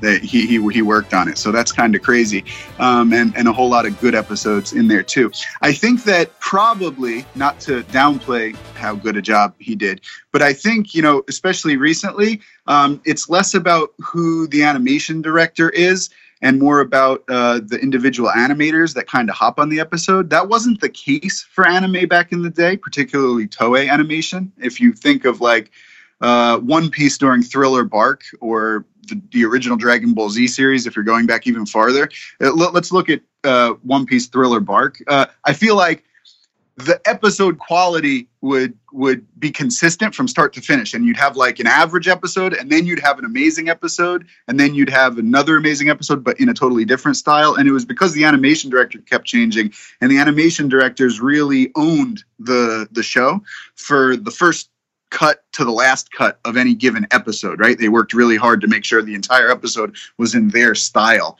Um, but uh, that isn't really the case anymore, for better or worse, Mo- mostly worse in my opinion, to be honest, but I guess just the schedules and and th- things have changed since then. Um, so this episode, like any other, it kind of goes up and down quality wise, you know, uh, obviously when Sanji's transforming, that is a totally different, crazy art style than a few sequences later. And that's because the key animator changed, right? So we, uh, Sanji's whole transformation was, uh, Naoto Shishida, which is like Toei's greatest animator. Um, he's done all the just absolutely psychotic, amazing sequences from all of their shows. Um, and if, yeah, if, whenever the, the animation suddenly, like, the the camera is like zooming all around characters and things are zipping a lot faster than normal. Uh, and there's like three layers of shadow beyond what is normally there. That's pretty much always uh, Naoto Shishida. Uh, Henry, if I may ask, I forget. Yeah. Uh, was was he the director on Dragon Ball Super Broly, or was he just another animator? I forget who's who. Uh, I, I uh, you know what? Uh, okay, so I have a confession. I haven't seen that movie yet. I know, I know that's criminal. Uh, but um, that's, when you got the time, I, I guarantee. I well, I don't guarantee because I didn't see, but I, I would put all my money down that. Uh, he participated, right? Because he participates in anything Toei does that needs high uh, quality. Like almost all of the One Piece movies, uh, there's sequences done by him. Almost all of the openings, there's sequences done by him. Uh, and anytime there's like a uniquely flashy sequence. So the last time the uh, Germa sixty-six all transform was him. Um, And, you know, uh, f- a few weeks back when Kaido did his, uh, you know, final death blow to Luffy, and Luffy was flying through the air and crashed against the wall, that was him. When uh, when the the giant elephant, like, swooshed its uh, trunk and smashed into Jack's ship and threw them all flying.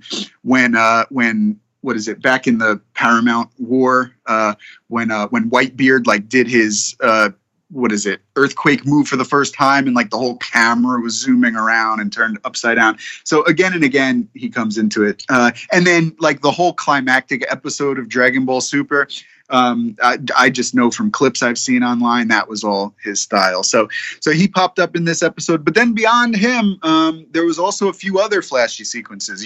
I, I thought once we got that, um, that would be it. That would be the high point of the episode. But to be honest, there was a couple other, uh, you know, five to ten uh, sequence chunks in that Sanji fight that suddenly the quality Uh, spiked really, really high, which I thought was really cool. I guess the finisher, I just looked this up, the finishing move when Sanji swoops down and, and kicks him is probably animated by Katsumi uh, Ishizuka. Um, and if you look up that name, uh, th- they've worked on One Piece a whole bunch of times also. Um, I guess... that is, for the most part, uh, what I wanted to mention about the episode. Does anyone have any questions?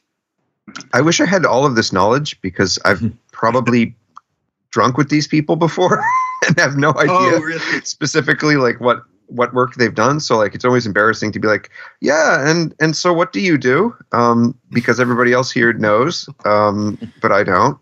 Henry uh, could uh, Henry could have an earpiece uh, in your ear, Greg, and next uh, next time you go out, and oh, that's the guy who took hey, that scene.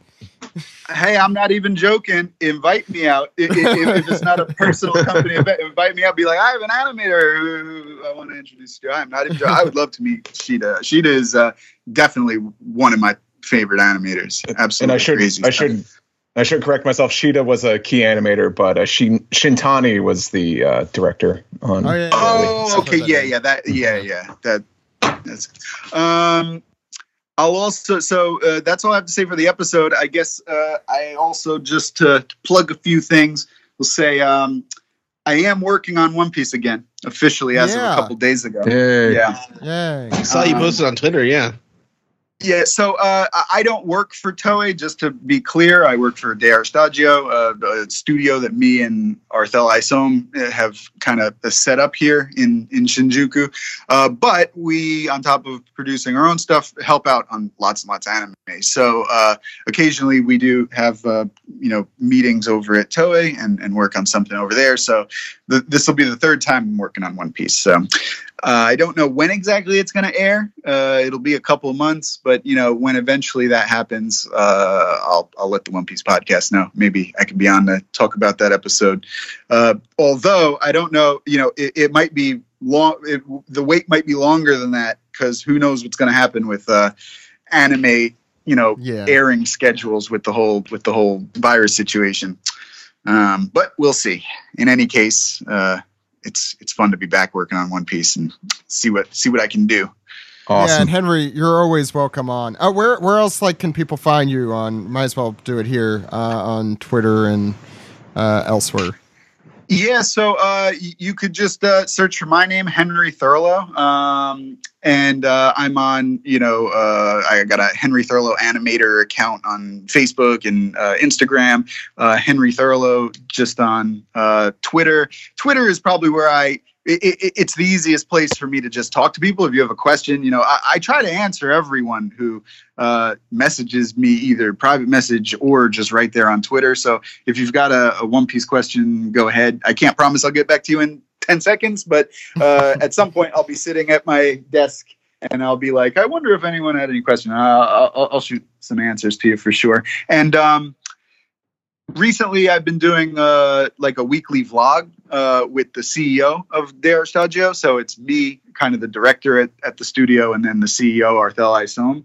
Um, and we, you know, we're both foreigners who work in the Japanese anime industry. So we talk about uh, things that we think might interest uh, fans and artists alike. So just like differences between the Western industry and the, the Japanese industry. Um, today, I think a new episode's coming out, and we're going to talk about the whole situation in Japan with the virus and it, its influence uh, or our perceived influence it's having over the anime industry.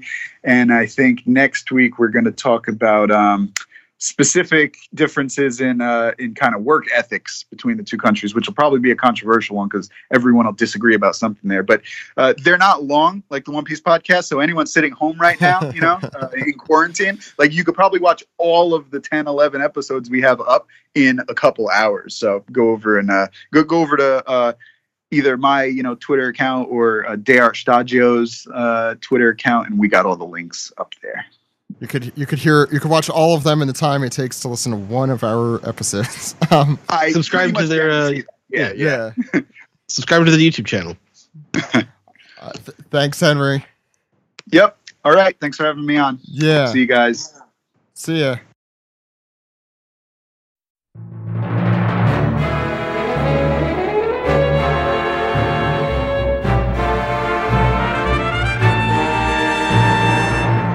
This is the Piece Together segment where we answer the ultimate question, who's your favorite sibling, Chiffon, Lola, or Kevin? Uh, Ed, what's the first part of this? It's this piece. I just realized I forgot to ask who's That's... doing this piece. uh, nope. Well, I have it open. Okay, so that sounds like you volunteered, Steve. I, yeah, I just volunteered myself. Um, all right, we will start with Newton or Newton, who says the scene where Kobe and Drake speak together is set one week before the fight at Onigashima. We also know that the safe passage for entering Wano is at Hakumai, which is quite close to Onigashima and now is not guarded. Do you guys think that Kobe will communicate to the allies of the Straw Hats that they are going to fight Kaido?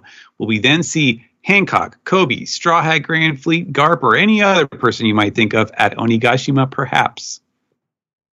Isn't Hancock too busy fighting off the fuzz right now? That's where we last saw her, I think. So I mean, it was Kobe. I mean, she probably just kicked him in the face and then walked away. Oh, Kobe was going so. towards Amazon Lily, right? Yeah, yeah. I think there was someone yeah. else too, but I don't remember. Hmm. Okay. Uh, uh, I I don't want like a crazy One Piece Stampede cameo, you know, extravaganza in Wano. No, we have like enough that's characters. For the end. So. That's for the two. End. Mm-hmm. All right. Uh, Big J of today says the question about long-term heel turns in other media had me thinking. I would like to mention The Rock when he became the corporate champion, and of course Stephanie McMahon with her marriage to Test. Although the most similar to Kanjuro is Rikishi when we found out he drove the car that hit Stone Cold. Keep up the great work. So, any predictions for Chapter one oh ends? Uh, so uh, maybe Kanjuro will finally cut a promo and he'll be like, I did it for Orochi. I did it for the people. Uh, we have a... Or, we had a no, no, no. When, um, Zach, let me have let, let me have this no, because it's just, no. it's it's all the rest it's all the wrestling shit, and then like I could go away. Uh, or or um, Kanjuro could cut a promo. He'd say, die. Kurozumi die. That's the words that you people gave to me. Okay, I'm done. Someone's gonna be happy. There's one guy out that there. Someone who's like, is finally. Big J of today. uh, we did a when Wano ends uh, prediction way back, um, and I'm going to look for where I wrote that down because I have cards like dating back like four or five years, so I need to find that. Um, Yeah, I so think you. I think around. you had the. I think you had the latest answer because you you wanted to not win, but you're going to end up winning because the actual answer is going to be way beyond it. I think mine was like eleven hundred, so it's closest okay. without going over. We'll see. I mean, I'm, I'll look around. I'll, I'll I'll interrupt when I find it. Okay. Yeah. All right. Uh, last question on uh, Discord is from Oji-san, who says, yay, I called for an Akazaya reunion last week and halfway got it. Where the hell is the cat daddy? Uh, the next chapter falls on my birthday, so I guess that's how I'll celebrate. My one issue with this chapter was we ended on a supernova cliffhanger and the attacks got off-screen for the most part. I know we'll get to see them fight at some point, but that was an annoying tease. Uh, question, we assume that Tama is going to partake in the war with her Dango and make the Gifters join the Alliance. Do you think she already gave Usopp some balls, or is this battle going to encompass all of Wano and she and Tenguyama get looped in? No, uh, Usopp got some balls back in the Arlong arc. Hey. I totally forgot about uh, Otama. And I mean, I don't think it was ever a guarantee that she was going to get involved, but yeah. I don't know. Um, d- does her power break the series now if she could do this? I, I don't know if I like the idea that she can just like pop off peaks, pieces of her cheek that just are independent and good, can go wherever. Like she's just manufacturing an entire stockpile of biological weapons that Usopp is carrying around. That's a little, that's a little weird for me. It's a little body horror. Yeah. So it's a short distance sand is what you're saying. That's short that's range. What I think. Yeah. Yeah. Mm-hmm. She's got maybe she could be the only one that could use them. Yeah. Maybe, it, maybe it has to be her. That's yeah. That seems more like it. Mm-hmm. Yeah, um, but that is it for this piece. So if Zach is not completely... I don't know. I'm, I've just been looking for index cards this whole time, but I have questions on emails. Uh, Ed, what do we call them? Emails. That's what we call them. Um, I, without Ed saying it, like Strong Bad, I would never, which four people get, uh, I would never know how to do it. Uh, first one comes fifteen from... fifteen-year-old internet, you know...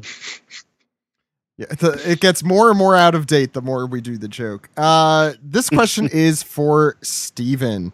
Uh, now that we pretty much have a full view of Kinemon's visual puzzle message, how challenging was it to adapt it for the English audience? Keep mm. practicing social distancing.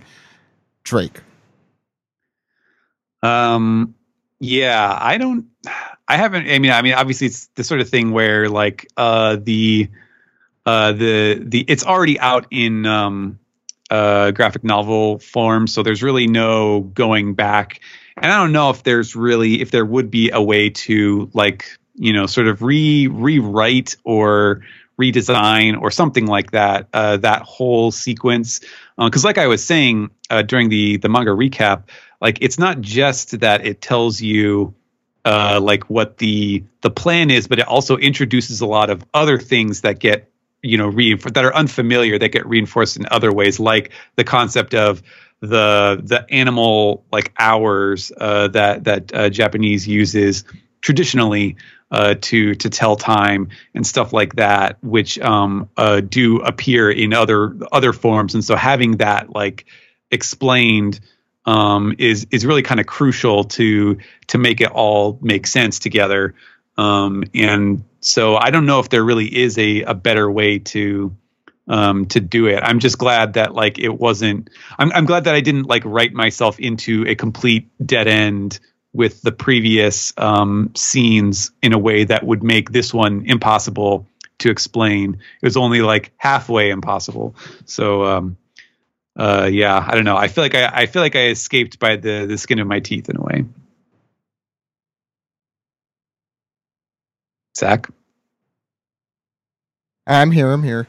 Uh, my dog didn't just somehow open the dog door by herself and I had to kick her out. Um, anyway, uh, next question, uh, is also for Steven. Uh, Ryan, uh, says this question is for Steven. Uh, with Samurai eight ending today, how does it how did it feel translating the series as a whole? And did you wish that the series would last longer? And also a One Piece question. Uh, when we see the rest of the Tobiropo, will their devil fruits all be dinosaur models?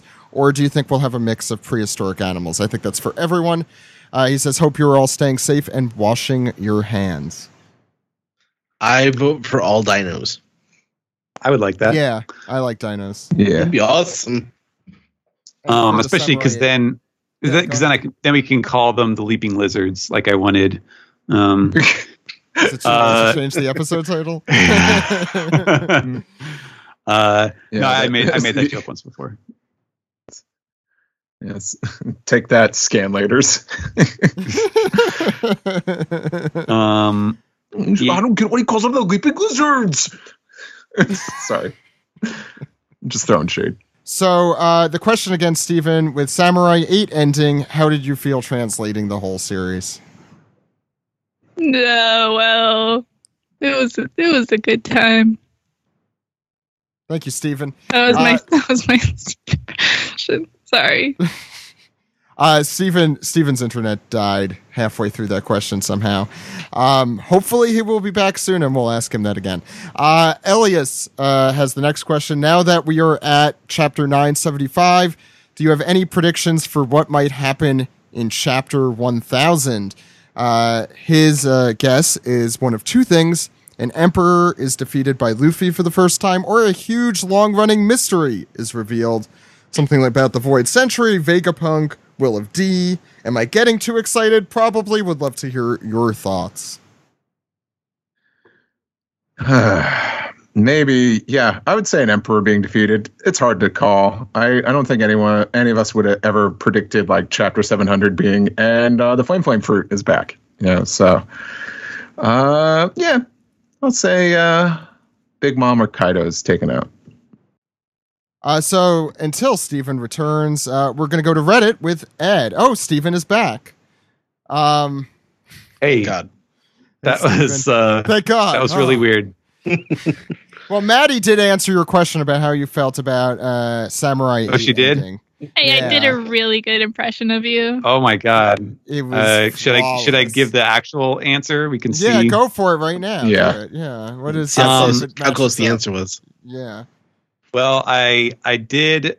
Uh, I really enjoyed getting the chance to work on it from start to finish. Uh, I know it didn't really, you know, it, it never really caught on right out of the, the gate. And I seemed like, even though I, I thought it, it got much more interesting um, in the like the second half of what ended up being the the full length. Um, it uh, it was kind of li- too little, too late, um, unfortunately, but.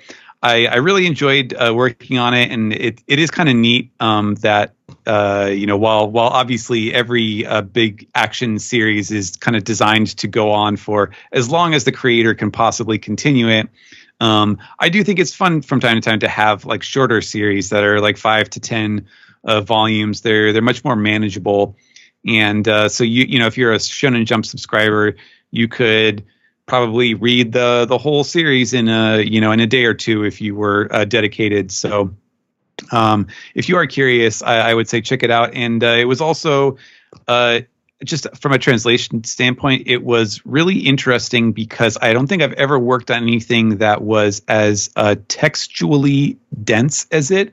Uh, and when I say that, I mean that um, there are in almost every chapter there is a scene where Uh, one character will say something, and it's like sort of like a thematic uh, statement or a philosophical statement. And then another character will repeat that later on in a different scene, in a different context. And sometimes it's in the same chapter. Sometimes it's something from a previous chapter or even from like chapter one or something. And so it has like it builds up this kind of body of statements and like sort of philosophies that get reused and restated.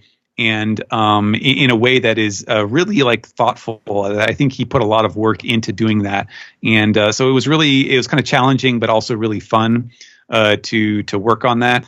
And uh, it's also surprisingly like we, whenever you look at the uh, the battle scenes, all of the techniques are extremely punny, um, and so I, I put some work into them. So um, if you are uh, interested in that sort of thing, you can um, you can read it all on uh, Shonen Jump.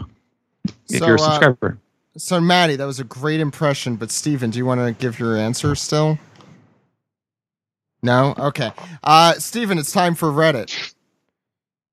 Okay. Uh, let's see. We are going to start off with Karugan, who is a new time listener, and they wrote, let me see here, one, two, three, four, five, six, seven, eight, nine, ten, eleven, twelve, thirteen full-sized paragraphs. What? Um, I did on not this see question. That. I need to I need to open the Reddit now. uh, so yeah, Holy first crap.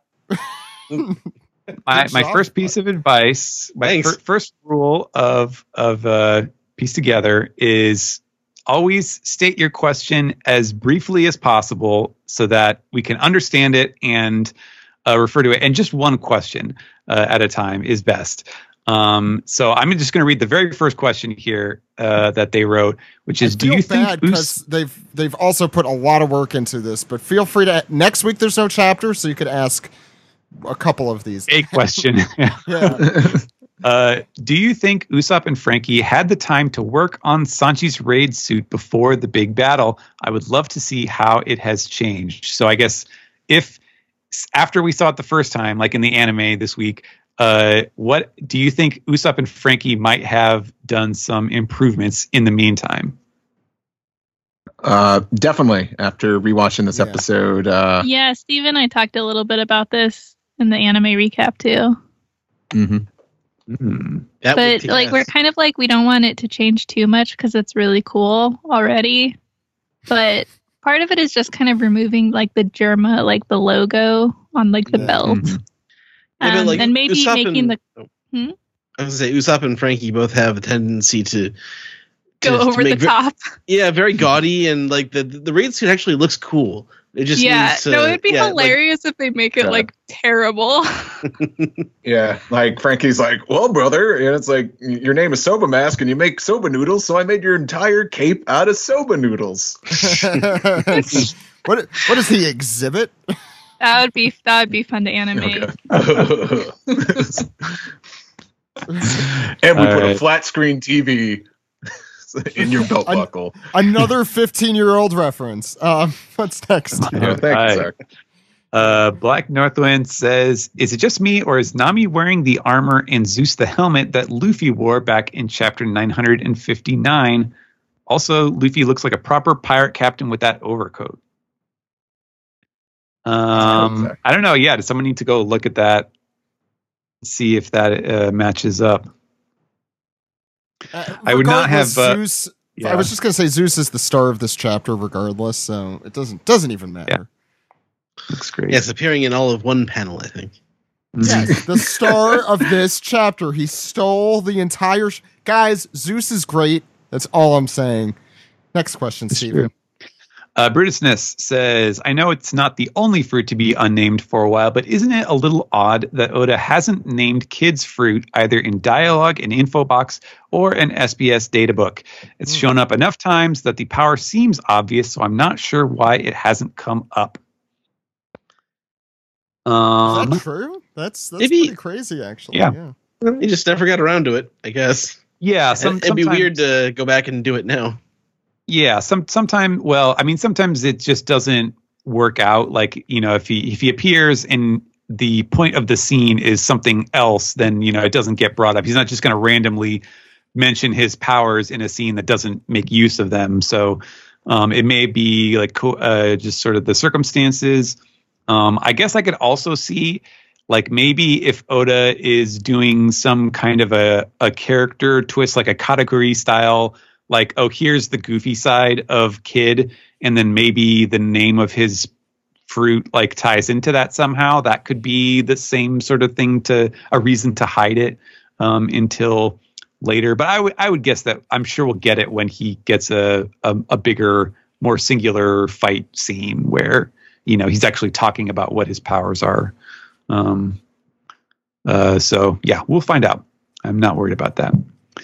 Uh, A C L A for Life says, can I just say I'm going to miss Kinemon after this arc? It's crazy to think that he's been with us for nearly eight years now since Punk Hazard. He's been a funny character, and I love this chapter just adding that much more to him. Uh, as for my question, how do you think the numbers of the opposing forces will play in the battle? Oda has made it clear how many there are on each other's side and has made it a point to mention that this isn't an outright battle but a raid. We know that will probably not happen. But then how do you think the Alliance will overcome the numbers difference? I can't believe Kinemon's eight years old. Like, we've known him for eight years. He's such yeah. a big boy. I, I don't... I mean, it's One Piece. Even if you die, you don't leave the story. Like, you're still... I mean, like, Yasubuye has remained a very integral part of the story since he's died. Uh, Ace is still, like, God. the number four oh, most popular character. Yeah. So, like, I, uh, I think Kinemon will probably still be a pretty pivotal part of the story going forward, even. In my opinion. Uh, was there another part to the question, Stephen? Uh, yeah, about the uh, how, how will the Alliance overcome the numbers difference? I think that's where uh, Jinbei comes in. I think a, another thing that might people not might not be remembering is that like all of these little groups of guys are also like he Oda's been making it clear that a lot of them are like real badasses. Like, you know, he keeps talking about how the samurai of Wano are, are like really they're to be feared. You don't mess with them. You don't underestimate them.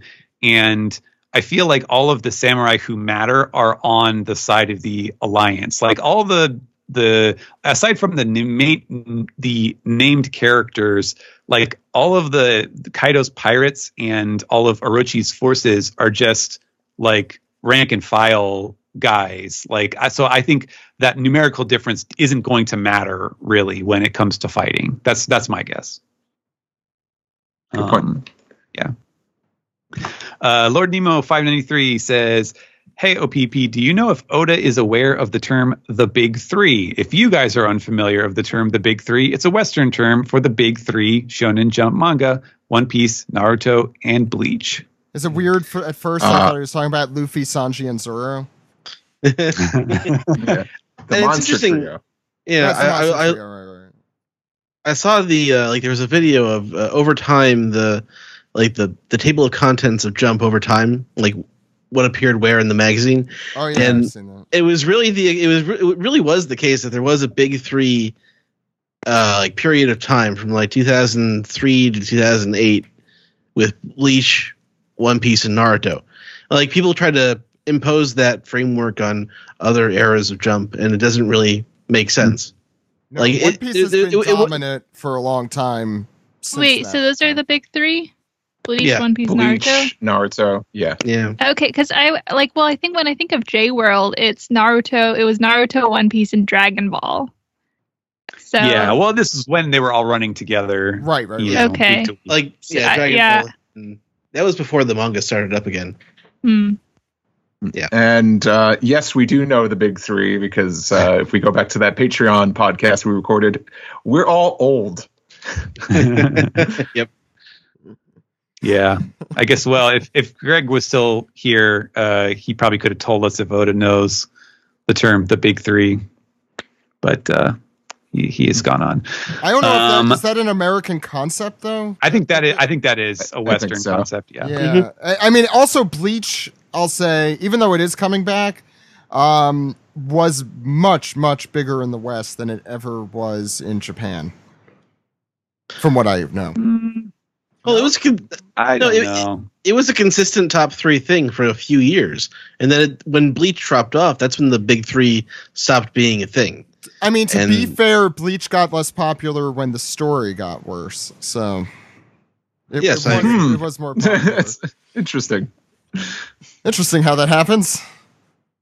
Mm-hmm. Go ahead. Next. Well, they're making more Bleach now, so that's um, good. good for them. All right, Ismoista says, Kinemon did a homer, huh? Look in the dictionary. Oh, God. Yeah, that is what that... I, kn- I knew that was like a familiar concept, like uh, failing ac- or, or succeeding by failing. Um, or oh. Succeeding accidentally. Oh, I thought it was the... Oh, no, I'm thinking of a quite qui- Quijibo. That was the... Oh, Quijibo is the Scrabble. Is the Scrabble. Yeah, yeah. That the Bart, big dumb that Bart came. North American a big ape, dumb, yeah, or whatever. North, yeah, North American ape. That was it. Wow, we're uh, really in earlier seasons of The Simpsons with these. Yeah. um, let's see.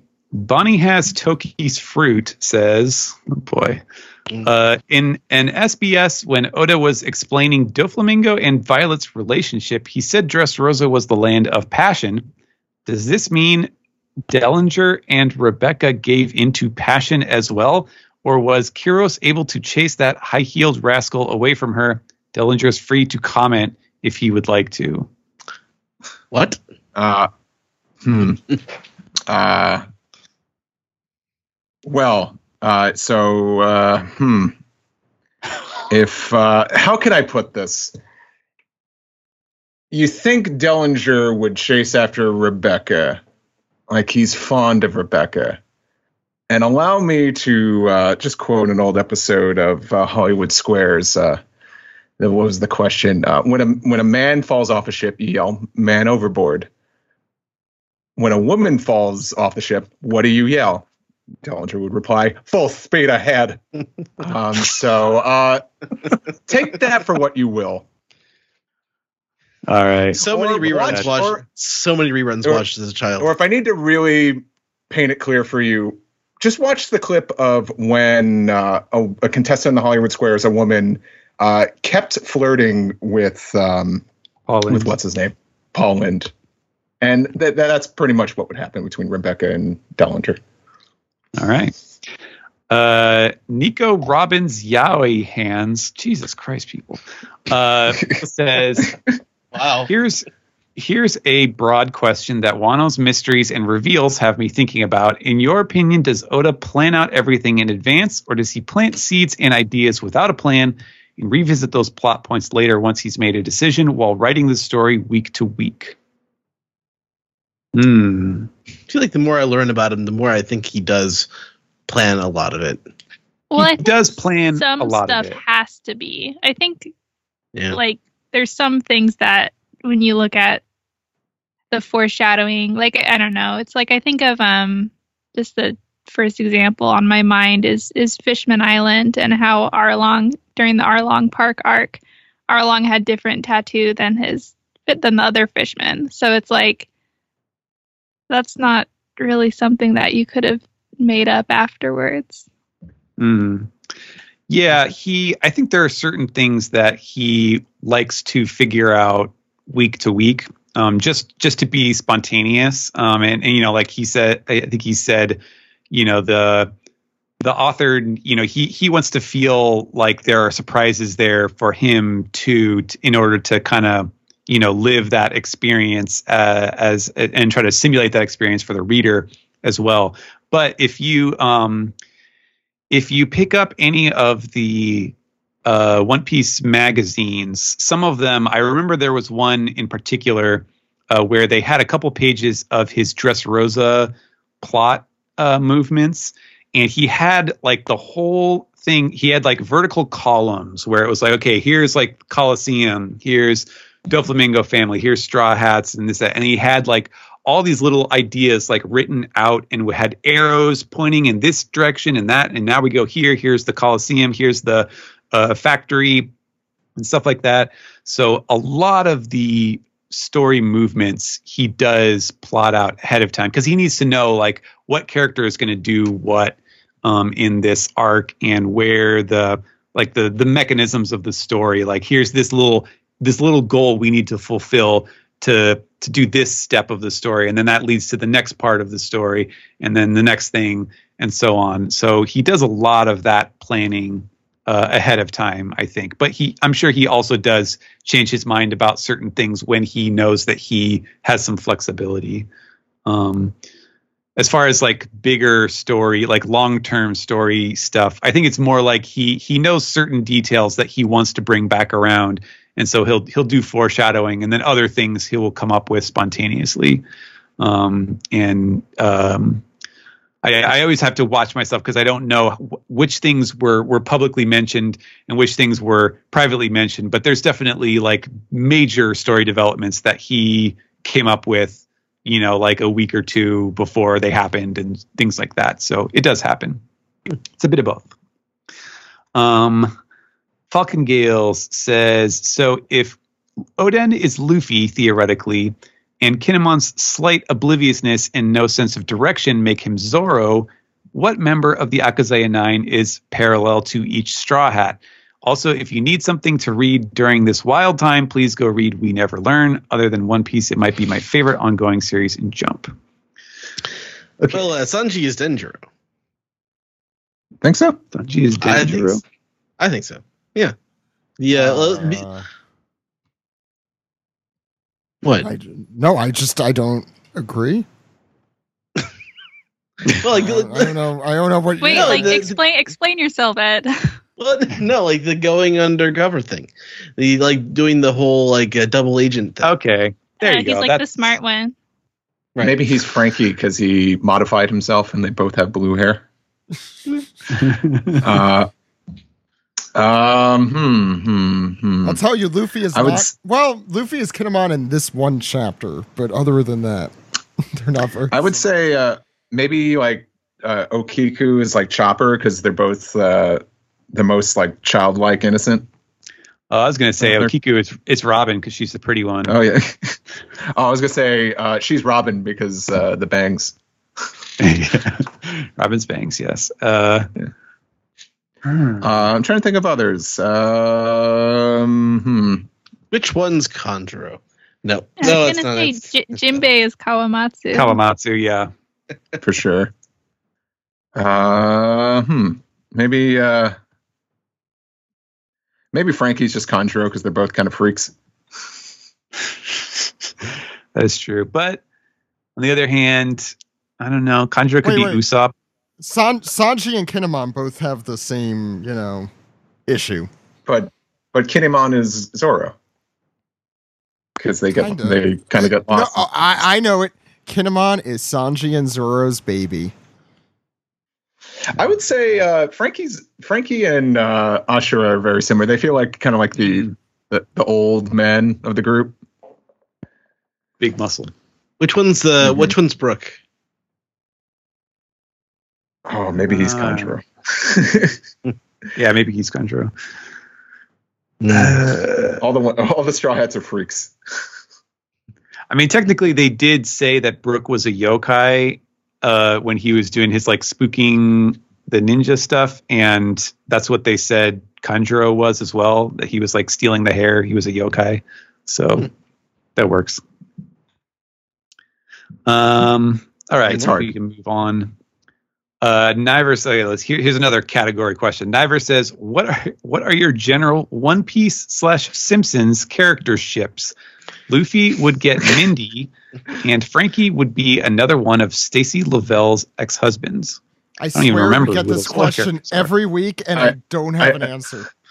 I get it. You think Mindy's the hottest woman in uh, Simpsons, so naturally she she goes to the main character, but Luffy would not care. Luffy would be more excited about uh, that's the uh, about the turkey behind the bed. Yeah, Luffy would be more excited about the turkey behind the bed. Uh, but uh, Mindy was the one that Homer almost uh, had an affair with. Oh, the yeah, okay, like yeah, season two. See, no, no, no, season five, I think. Really? Okay. Yeah, yeah it's five or six. Uh-huh. Yeah. Hmm. So I ship Luffy with the turkey behind the bed. Um, ship? Who do I ship? Uh, uh, I ship. Uh, let's see. I ship the thousand Skinner would try Sunny and and what the car, the pink car. No, no the uh, the rowboat that Bart's soul needs to get across. I don't know. I, when you said Skinner, I immediately ma- imagined like Lola because I thought of like Lola mm. and Chiffon as Patty and Selma. yeah, that's true. I would ship uh, Bellamy with uh, Hank Scorpio because he really just needs someone to follow. it's, I want, I want Bellamy to have a big Hank Scorpio tattoo on his chest. yeah. yes, Mister Scorpio. Why did you get that? You don't have to do that. That's you're, you're going too far, Bellamy. Yeah, yeah. We offer very good health care here. Yeah. Uh, let's uh, let's you know we even cover tattoo removal. Um, what's next? All right. Uh, last question on Reddit. Uh, Puma Dink. Uh, let's see. There was a, okay. So this is kind of for, for Steve and Maddie, uh, since oh. I know they are both artists and Sanji connoisseurs, what are your thoughts on the animation regarding this week's Soba Mask scenes and transformation? What were your favorite parts, or were there certain scenes you felt looked best? Um, so, well, I think we already kind of covered this in the anime recap, but my favorite two scenes are his little hair coif when it like goes boop like a little ice cream, and um when he's doing all the posing in front of the Soba background, like being a big old nerd, because I just ch- really like his hand hand movements on that. It's chopstick fingers. Uh, it's I- also very good. I enjoy all like the, the hand movements, the miming of uh, eating soba, and I really like the uh, the big kick he delivers to page one towards the end of the uh, episode. It's really great. I cool. agree with everything you guys just said. Oh, hey, it's Alex. Is that Alex? Yes, it's me. I'm back. You're very um, quiet. Oh. It's because Is that all, Stephen? Yeah. Uh, that's it for Reddit. Uh, uh, I, I, oh, Steve. I actually, you know, since the, since I'm such a great improviser, I had more time to think about the Dellinger answer. And if Dellinger were to fall around Rebecca, okay. the only thing I could possibly imagine him saying to her is probably, you know, if she was like going through like all her old clothes and she still had that Red Sonia, uh, you know, metal bikini, I could just see Dellinger show and be like, I'll take that. And that's it. Uh, and it's time to Piece the Tweet. Yeah. I thought you almost it's time to piece. Huh. I had to keep you waiting. Yeah. yeah.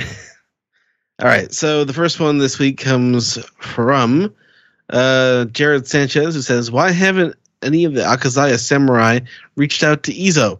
I don't think they have mentioned him once, and not only that, they sent Cat Viper to go find Marco." Hmm. Uh, it's a good question. Mm-hmm. I don't. They uh, Izo chose to stay with Whitebeard. That was a long time ago at this point.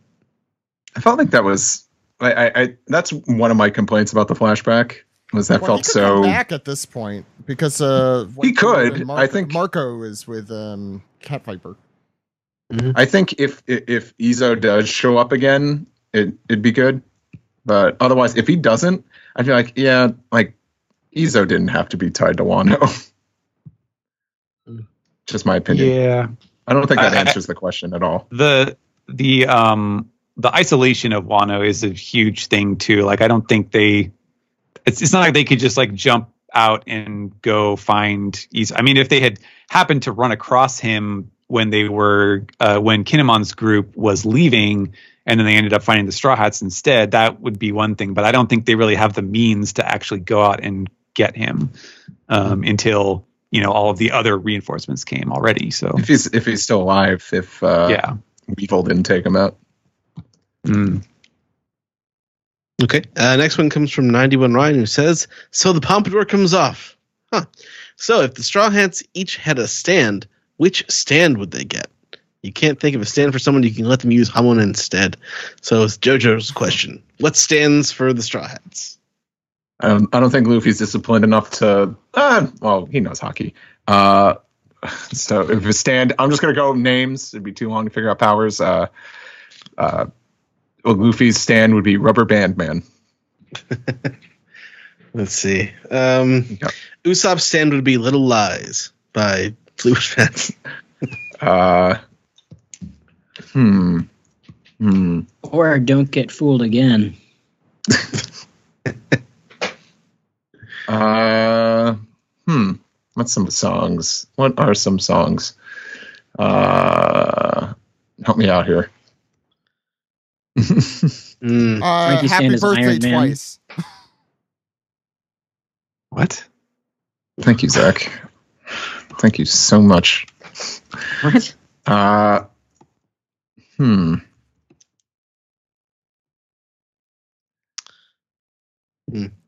We're so good at this. Uh, you want to go to the next question, Ed? Uh, okay. That's, sorry. Uh, Brooks would be Bone Symphony. What's the next question, uh, Ed? um, Eddie Balls says, "I feel like if Luffy were to play Animal Crossing, he'd probably spend his time just catching bugs. What would the other Straw Hats do?" Zoro would somehow without Zoro without uh, the pole vault pole somehow get stuck on another like the other side of the island and wouldn't know how to get back. He just ends up in like a totally like on one of the other islands. Yeah, no, it's like, like yeah he. Sorry, go ahead, Maddie. I know, and it's like you have like the emergency service, but he like lost his phone, so he's just like stranded there. Uh, Sanji, Sanji would be talking to all the lady villagers. Mm-hmm. Nami would be. Uh, Nami would she? be the new Tom Nook. She'd take over. Yeah, she yes. she would she would be lending money to Tom Nook to put him in debt. Yeah, Nami would be the, Ro- the only one to get one over on Tom Nook for sure. Robin Robin would get a part time job at the museum working with the blathers. Yeah, yeah. Uh, Frankie would build everything. Yeah, he he's would... like the D I Y guy. He'd take over the D I Y stuff. Maybe Animal Crossing would be a better hours. place. Maybe well, Animal Crossing would be a better place. You do it all yourself, so. Maybe Animal Crossing would just be a better place without the tyrant, uh, Tom Nook, uh, and the Straw Hats. Tom uh, Nook is a great man. He gives you he gives you a house with a loan that's interest free that you can pay off at any time. I feel like, like um, the dream. Who is this Chopper Tom and Nook, and where can I marry him? Chopper wow. and Usopp would definitely be with Luffy catching bugs and catching fish. Well, I would say this. You know how everyone mistakes Chopper for uh, uh, Tanuki? Everyone would be mistaking Chopper for a villager. Ooh. yeah, for, for one of Tom Nook's kids or brothers. Or whatever. oh, yeah, that too. Tommy, Timmy, and Chopper. Yeah. and Tony. Right. No, no, Tommy, Timmy, and Tony. Oh, God. Oh. Perfect. Wow, that is... Uh, Timmy, Tommy, Tony. Yeah. My, that's my a, favorite that's a drawing. Maddie's drawing waiting to happen. yeah. Oh my god. All right, next question comes from our very own Brian Newton, Dark King Zoro on Twitter, who says, I'm sure Sam and I and, and I went through a whirlwind of emotions with these panels of the thinking about Carrot on the crew. Unfortunately, these chumps are in the way. And he also says, also, Nami, Frankie, and Usopp are the champions. Brooke and Sanji are styling. So he, he put a, a bunch of images up there. You can check that out on Twitter. But, uh, yeah, Carrie does make a nice appearance in the, in the chapter. Mm-hmm. Uh, next question comes from G. Says, uh, how many chapters will this fight or war be? And I kind of want to narrow this down to, like, how long will this, like, battle, this Onigashima section? Because there's going to have to be a point where it returns to Wano, I think, for the end of it. So I don't think it's going to be the last battle of this arc. Hmm. Oh, so Kaido gets taken down first before Orochi. Hmm. Well, I guess that makes but, sense. But Orochi is going to be at Onigashima. Oh, yeah, that's right. I, I feel like they mm. can do that. But, yeah, obviously, it will have to return to Wano at some point um, for the, the triumphant return. Yeah, I feel like we could be doing this for, like, uh, I don't know, four or five months. Uh, we might have to. I haven't been able to find that card with uh, who, where we predicted this would, when we predicted this would end. So we might have to just do it from scratch. Oh, that's um, the card he was looking for. I I think this is probably going to be like a Water Seven N E S Lobby situation. I could easily see another fifty or sixty chapters just of fighting Kaido. There's so many characters. Yeah. That's like that's like twice well, as long as what I said. Well, well, you know, let's let's do it right now. Uh, when do you think the Wano arc will end? Um, Ed, what uh, what chapter was this week? Nine seventy five. Oh boy, I think I think this was around the time that I predicted it would end. well, oh boy, better that we can do this a second time then. Wow. Um, uh, chapter ten ten. ten ten wins. You give us twenty-two minutes. Uh, Alex. We'll is it New York news. City area? Okay, no, that's not how it goes. Um, Alex. Well, if we were in France, uh, the chapter would be Tonton. Um, but let's see well, here. Not, uh, so, yeah. uh, God, I'd say that we probably have another... God, that's, that's a good number. I'll say ten eleven. Yeah. Really? You're gonna you're gonna do that? You're gonna screw it? Yeah, I'm gonna be a I'm gonna be a dick about it. I am, I'm not gonna win. Like it's gonna go much longer, I'm sure. Steve. Uh, I'm gonna say ten twenty five. Forty five. Steven. Ten fifty. Ten. Whoa, shnikes. Maddie. Steve stole my answer, so I'm going to say ten thirty-two. ten thirty-two, and I will say eleven hundred. Um, the winner gets to host the podcast. Um, so, uh, yeah, why don't we, uh, next question, Ed? I'll, do, I'll, I'll just... This is Zach's retirement plan. It is my uh, I'll take the dongos. I'll take Boy, I can't wait we, to bomb some Dodongos. If we, if so, if we guess the answer right, does Zach have to give us that exact number of? It's like the jelly bean jar. Uh, you, you have to give us the exact number of dongos as the number of chapters. Or, or what was the, the fish stuff again? What was Taiyaki. the uh, Taiyaki? That stuff's yeah. Taiyaki. Oh. Yeah. Yeah, a taiyaki. I'd rather have taiyaki than dongo. So you want like one thousand twenty-five taiyaki. Yeah, yes, directly in his face. At the same time. Also a good drawing, by the way. It would just look like that Homer with the thousand cigarettes in his mouth. Oh, yeah. Just the one piece, uh, the I one was piece. thinking of the one where he's in hell with the donut machine. Oh, also good. Also good. Yeah, the One Piece fans will love me on Twitter for doing self-indulgent art. Mm. All right, uh, last question comes from Glue Glue Raptor, who says, do you think Crocodile had some kind of contact with Kaido? Maybe he is the one who gave Bon Clay the fruit, and both Crocodile and Kaido had some kind of grudge and wanted to kill Whitebeard during Marineford. Yeah, it, the question of Bon Clay, how Bon Clay got that fruit, is uh, is very vexing. Yeah, uh, he's from Wano. Yeah. He is really tall. Bon Clay is really tall.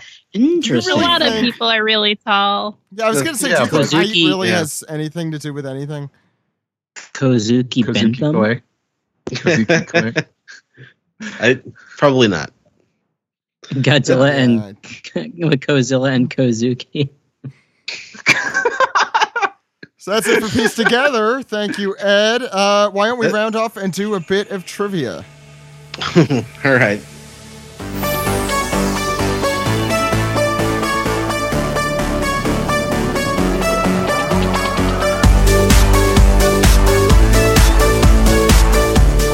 This has been the One Piece Podcast, episode six hundred thirteen for March twenty-second, twenty twenty.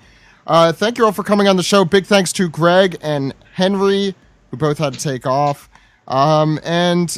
We're going to go into some trivia in a moment and plugs, but please, if you haven't, subscribe to us on Patreon at patreon.com slash One Piece Podcast. We put a lot up there this week, um, including two episodes of Crewing Around, including one that we recorded live. Uh, we also did our Davy Jack fight where we uh, did a bunch of Jackbox games um, for like two and a half hours. Um, it was a lot of fun. And uh, you should definitely listen into that. Uh, we added our episode. Um, we did a special just the other day um, about why now is the perfect time to get into One Piece. Uh, we've we've done a lot of specials lately, and I'm gonna say, if I could talk, uh, we will continue to put up specials throughout this week as well, um, provided people are around, which I think they are, because we can't go anywhere. Uh, so we'll probably uh, do a few more of those. Um, so, Stephen, where could the good people out there follow you? Uh, you can follow me on Twitter at Translatosaurus. Uh, Alex. I'm on Twitter at Dude Exclamation, and please listen to Toho Yaro. Uh, Maddie. Uh, you can find me on Twitter at Oh That's Raspberry. Steve. Uh, you can find me on Twitter and Instagram. Steve Yurko is the username. Uh, listen to me on other podcasts. Uh, I'm I'm doing plenty of podcasts during these trying times, uh, and we're trying to put as much content out there as we can. Uh, Deep End, we're figuring out what we're doing because uh, normally we record that in person, but we just finally put up an update with everything going on. Uh, check that out and check out our Patreon too. Uh, same with Toon Suite. We put out a, a free episode of the Toon Up on there, just talking about uh, the latest happenings and the, the ever-changing landscape of professional wrestling at the moment. So uh, please check that and watch Duncanville airing uh, Sunday nights on Fox and also streaming on Hulu. And Ed, where could the good people out there contact us? Well, you are Zach underscore Logan on Twitter. I'm Edward E. One Piece. I'm also at Weeb Trailers. The podcast can be found at one piece podcast dot com, twitter dot com, youtube dot com, and facebook dot com slash One Piece Podcast. One Piece Podcast at gmail dot com is our email address. One Piece Podcast is a Skype name. Let's see. You can subscribe on SoundCloud, subscribe on Spotify, subscribe on iHeartRadio, subscribe on um, uh, I already said SoundCloud. Subscribe, rate, and review on Apple Podcasts, or call us on our phone number, Zach. And that phone number's three four seven, four nine seven Maji. Maji. Uh, Jump the gun. Call, yeah. Uh, that number again is three four seven, four nine seven, six two five four Call anytime. Anytime. Anytime. With your questions, comments, theories, and why you mad. Uh, so I'm gonna do I'm gonna do uh, the most self-indulgent trivia game we have ever oh played. Um, meaning it's a time it's time for One Piece podcast trivia. So you guys made me take out all my index cards. You forced me to, trying to find out when Wano and Wano and contest. So on all these index cards, I have from around episode three sixty or so up through today, um, I have alternate episode titles, a lot of which you could find on our Patreon page at patreon.com slash One Piece Podcast. This is all I'm going to ask you to do. You're going to pick a number between three sixty and six thirteen um, and try not to be cheap, but just guess the you know what you think was going on and what arc it was. You know, very easy, oh easy question, easy questions, yeah. Uh, based on alternate episode titles. Um, mm. And special bonus point if you could guess the actual title that we went with. Um, so, oh first, Never would get first, that. First one to three wins. Pretty easy, right? Um, we're going to start. Um, is Maddie, Maddie, you're playing, right? Totally? No, she's not playing. No, I'm, uh, I'm busy. Matt, Maddie has Animal Crossing. And I'm working on the image. Shush. Oh, I'm sorry. Damn it. Now I sound like an asshole. Um, okay. Damn um, it. Damn it. Uh, so it's going to be Steven, then Alex, then Steve, and then Ed. Um, you ready to go, Steven? Pick a number. Okay. All right. And it was between three sixteen or something? three sixty or so, yeah. three sixty Okay. They don't, they don't all have cards, but ninety-nine percent do. Okay. All right. Let's. I'll, I'll go. I'll go far back. Let's say three eighty Okay. The further back, the less I have. Oh, I do have three eighty Here we go. So let's see what All I right. got here. Okay. Some alternate episode titles. Oh God. Um, Turbulent Juice. Missus Kettle, the gossiping Disney maid. God, I don't remember this at all. What the fuck? Um, Missus Potts. Are... Missus Potts. Wait, let me name some more here because they're good. Colonel Flappa Flap. That's all great. The Fruit okay. Burger. Um, Fruit Burger. Mister Dealey Bobovitz. Um, the, the rest, the rest kind of give it away a little too much. So what arc are these episode titles? Or just are just rejected uh, wacky deli characters? Yeah, yes. So what's the what's what's the what's the trivia this week? What, exactly? the, what are we supposed to guess? What are we supposed to guess? So you're supposed to guess what arc this is. You get a point.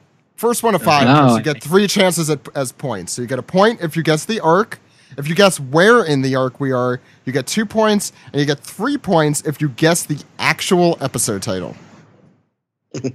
I see. Ooh. First one to five wins I'm going to do since I'm giving three points away per question. Jesus Christ. This is the stupidest one yet. Um, I know. It's great, right? Is it? Okay. So, so is this in Dressrosa? Yes. Okay. Yeah, because I feel like... So which part of I, the of the arc is it in? Is the next I feel one? like the one the one title that was like Flappa Flap makes me think of Flapper, which I know we had a lot of fun with with mm. the Tentadas. Oh so. wait, no. Trust me, I have no idea what that's referring to. Not Flapper. Um, so maybe uh maybe it, I don't know. Maybe it has to do with the weapons factory. I don't know. No. Does anyone else want to give a guess for that or no? So, well, it has to do with Kanjuro's bird, the Flappa, Flappa bird. Oh, no, I don't think that's it either. No. Uh, so okay. the actual title for this one, um, Turbulent Juice, Missus Kettle, the gossiping Disney maid, um, Colonel Flappa Flap, the fruit burglar, Mister Dealey Bobovitz. Oh, the fruit burglar. I thought you said fruit burger. Yeah, I, I heard that too. The fruit burglar is somebody who tricks me into becoming their best friend on Animal Crossing and then coming over and stealing all my fucking fruit. um, so does anyone uh, actually have... Uh, uh, yeah, see, no. You could steal it if you want. This is... This is oh, God. Uh, I'll tell you, I have no idea what any of these are referring to, but I do have the actual one written down. So I was going to guess Whole Cake Island, so I was way off from the get-go. So this card is actually belongs to um, our most popular episode ever, uh, highest rated. Uh, the Cracker Man was the one we went to, and it was when Sengoku uh, arrived on uh, oh. Dressrosa. Um, that oh. Law. And none of those mm. titles tell me anything about that. So good. Well, no, I guess Colonel Flapaflap, because his um his hat, he's a oh, yeah, you know he's a maybe. high-ranking marine official, and his hat flaps. Wow. Okay. That, okay. That is not uh, what happened. But Alex, Alex, you want to pick a number between three hundred sixty and six thirteen? Okay, fine. Uh, three hundred sixty and six thirteen. How about four hundred? Oh, four twenty, baby. Blaze it, baby. Let's find it. Blaze it. Uh, four nineteen. Here we go. I I need to actually. Okay, so there's the actual title. So okay, here we go. Uh, uh-huh. Detectable Mirth. That's okay. not. That's not Mug. Muffs by Dre. What? Moon. I'm just reading it. I'm just reading it, Alex. That's what we wrote down. Moon Shoes. Um, the oh. Krugening, Underwater Whoop Slap. wait, wait, there's, there's one more I want to read. Deglooped Glorped. There we go. ah, this tells me nothing. This is oh. These are like these are like oh. episode titles from some alternate universe. It's like what? These are those are all really bad, but I guess. But, but given, I, I would say that given the the title Muffs by Dre and Moon Shoes, I can only imagine this being a uh, w- one of the first appearances of Germa Double Six. Correct. So the yeah. arc, you could Whole Cake Island. There you go. Germa Double uh, Six. So arc. you want? Do you want to guess the actual episode title? Is or, it Sanji? You, no. It's not Sanji Vape Smoke. It's after that, though. Um, I don't know. Does anyone else want to guess? It's, I like this title a lot, and I think no, I'd rather move on. All the rest. Yeah. Is it so stabbed? Stabbed to the heart. I wish. The answer. The answer is Champions of Family Double Dare. Um, oh, oh yeah, I love that one. It's a great title. It's yes. a great title. Okay. Steve. Children, pick a number between three sixty. And fi- three sixty? Uh, six, six thirteen. You're guessing three sixty? three sixty. three sixty. Actually, no. three sixty-two is the first one I actually started writing titles down. So Xbox. Do you want to do that? Three, three sixty-two. three sixty-two. Um, what the hell was the one that we went with? I don't I don't even know in this one. Although I love these, wait, let me, I, just give me one second. I need to look up the actual title. I want to make sure I know. The rest of these are pretty obvious, but um, oh, okay, it was this one. Um, okay, th- this this might be easy uh, for at least one point here because some of these are giveaway. Anyway, I'll start from this one. Dofi's Moo Moo, Treble Puss, Buttercup Law. Steampunk Sabo and El Sabo Dandy. Fuck.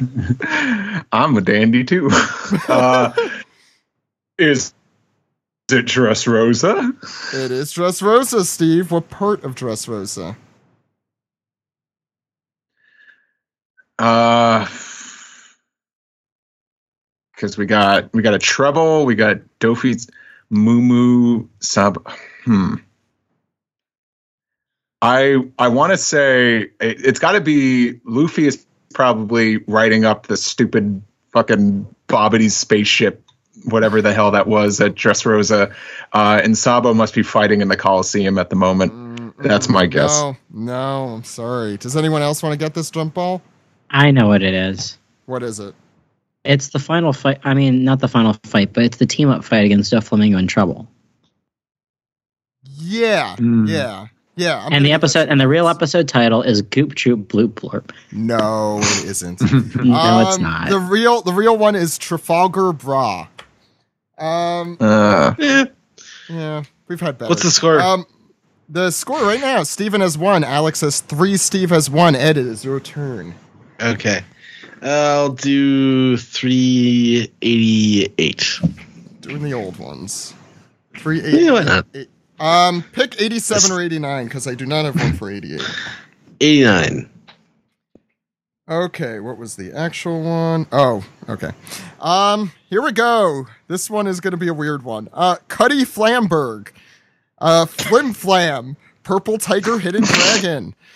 Lomi and the Gang. Uh, wait, wait, wait, wait. No, what was that last one? yeah. Lomi and the Gang. Like one more time? What? Lomi and the Gang. What did you think I said? Uh, Lo- oh, okay, okay. I, I know what you said. I heard. What did you hear? Oh, you know, I don't even want to know. Uh, Chekhov's Suitcase. Go Down to Buggy Town. The Buggy Special. Emoji. And Bartolomeo in the Streets. Greg in the Sheets. This is the very end of Dressrosa. And is this when Buggy finds out that the Giants resigned from his Pirates? Um, I, that's what I was going to say too. Yeah. Uh, I think you're right. Uh, do you want to try the actual uh, episode title? I don't oh, think we're gonna get um, let's see. That's mm, no, I, I I don't know. Uh, I just want to make sure. So I, I don't, I'm very torn. So you kind of got the part. I, I would, I'll give you two points because it's actually the very beginning of Zoe. Uh, it's the oh, first okay. chapter of Zoe. Um, the actual answer, Operation Dumbo Droppings. Um, oh yeah. Okay. Steven, pick a number. Scores okay. One let's to go. Three, one to two. Uh, let's say five fifteen. Fifteen. Um. Okay. Here we go. Oh my god. Did we go with that one? Let me just double check. the, I think we did go with that one, but I just need to make sure because it's ridiculous. Um. Okay, this is good. So let's just re. Let's just relitigate all our old fights about. Oh no no. Which okay. Episode title to use. Here we go. Five fifteen. Uh, she got creamed. Back from Veggie Island. Ugh. See something, don't say anything. Uh, spit, take, Sunny. No judgies. Uh, why are you being such an umi bozo? And Jinbei, minister of curds and whey. Wow. Yeah, this is at the very end of Whole Cake Island. And I want to say it's the it's the one where it turns out that um, it's just after the Bad End musical where uh, it's revealed that Wada, Wadatsumi swallowed the um, uh, the Sunny to to save Perfect. it from the Perfect. bombardment. You could yep. get this. What is the episode title for this? Oh, that's the one I don't know. Um, do oh, I know it. I know what that one is. If it wasn't Alex Steele, if, right. if you can't figure it out, Steven. Yeah, uh, yeah. I mean, I, I'm I'm sure this isn't the actual answer because it was already listed on there, but it was Big Mom's about to get creamed. That's the only one that I would think of. Alex, do you want to go for it? It's The Shape of Wadatsumi. It is The Shape. Oh, it was. Yes. Nice job. Okay, that's some my finest time. Photoshop work. it, uh, oh, that's why you remember. Alex, pick a number for the wait, win. You have wait, four wait, points. Wait. I just want to say that was the one with the oatmeal question with Jinbei, and that was the first time I did fan art for you guys. Yeah, oh, wow. I thought the yeah. oven. I thought the, I thought I'm um, um, oven that, was the first time. Was that before or was that after? That was I think before. It's one well, of the questions. I remember the oatmeal right. one. Stop ruining my precious memories. So if this was the episode where Maddie made the Jinbei oatmeal, or that means she wins. That's it. It's over I'll now. Give Maddie, I'll give home. Maddie a point. I'll give Maddie. No, we're almost done. Alex only needs one more point. Pick a number, Alex. Great. Uh, but what, between what? Uh, how about five fifty-two? Uh, Uh, five fifty-two. I'm gonna. It's five fifty. Ugh. Do I not? I don't know if I have five fifty-two. I have, all right. Uh, pick another number. Uh, five fifty. five fifty. Uh, can I get? God. Just, what? Just get me a random one. I don't care. Okay, I'm gonna give you. I'm gonna, I'm gonna give you five forty-four. Um, That's fine. What the hell? Oh, okay. Um, five forty-four. Here are your alternate episode titles. How do you like them, Dragon Balls? Uh, Shuten Mang- Mango. Uh, the fundamental principles of reality. Interesting. Don't remember that one. Don't drink and dragon. And Malibu A C. I either wasn't on that episode or I forgot about that title. That's funny. Yeah, um, I don't remember that one at all. So this is this is the bit where Dragon Kaido's in town. He's dr- he's drunk as fuck, and he's asking Wait, like, "Shoot!" This is what Henry animated. Yeah, this is what Henry animated. Oh, exactly. Yeah, this, that's this one. Yeah, yeah. It's it's in Wano, obviously, and it's yeah. it's before so, so he blows ready, up the cast, or yeah, after he win. blows up the cast. But yeah. but for, for extra kudos, do you want to try and get the actual name for this episode? Oh, God. I don't know if I was on that one, so I don't know what it was. Um, Anyone? Nope. Um. I. Oh, God. Uh, can I... Guess. Guess, Steve. Do uh, it. Do Trafalgar it. Lawfully no. Married. No, that's a good ah. one. That's one of my favorite Maddie images.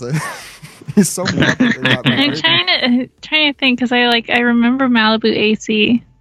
Yeah, me too. And it said, mm, and, she, and he says, "Don't ask me, I'm dead."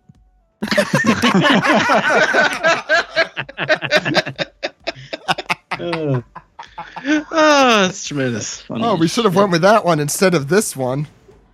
No, do you want to guess? Which is? We actually just referenced it recently.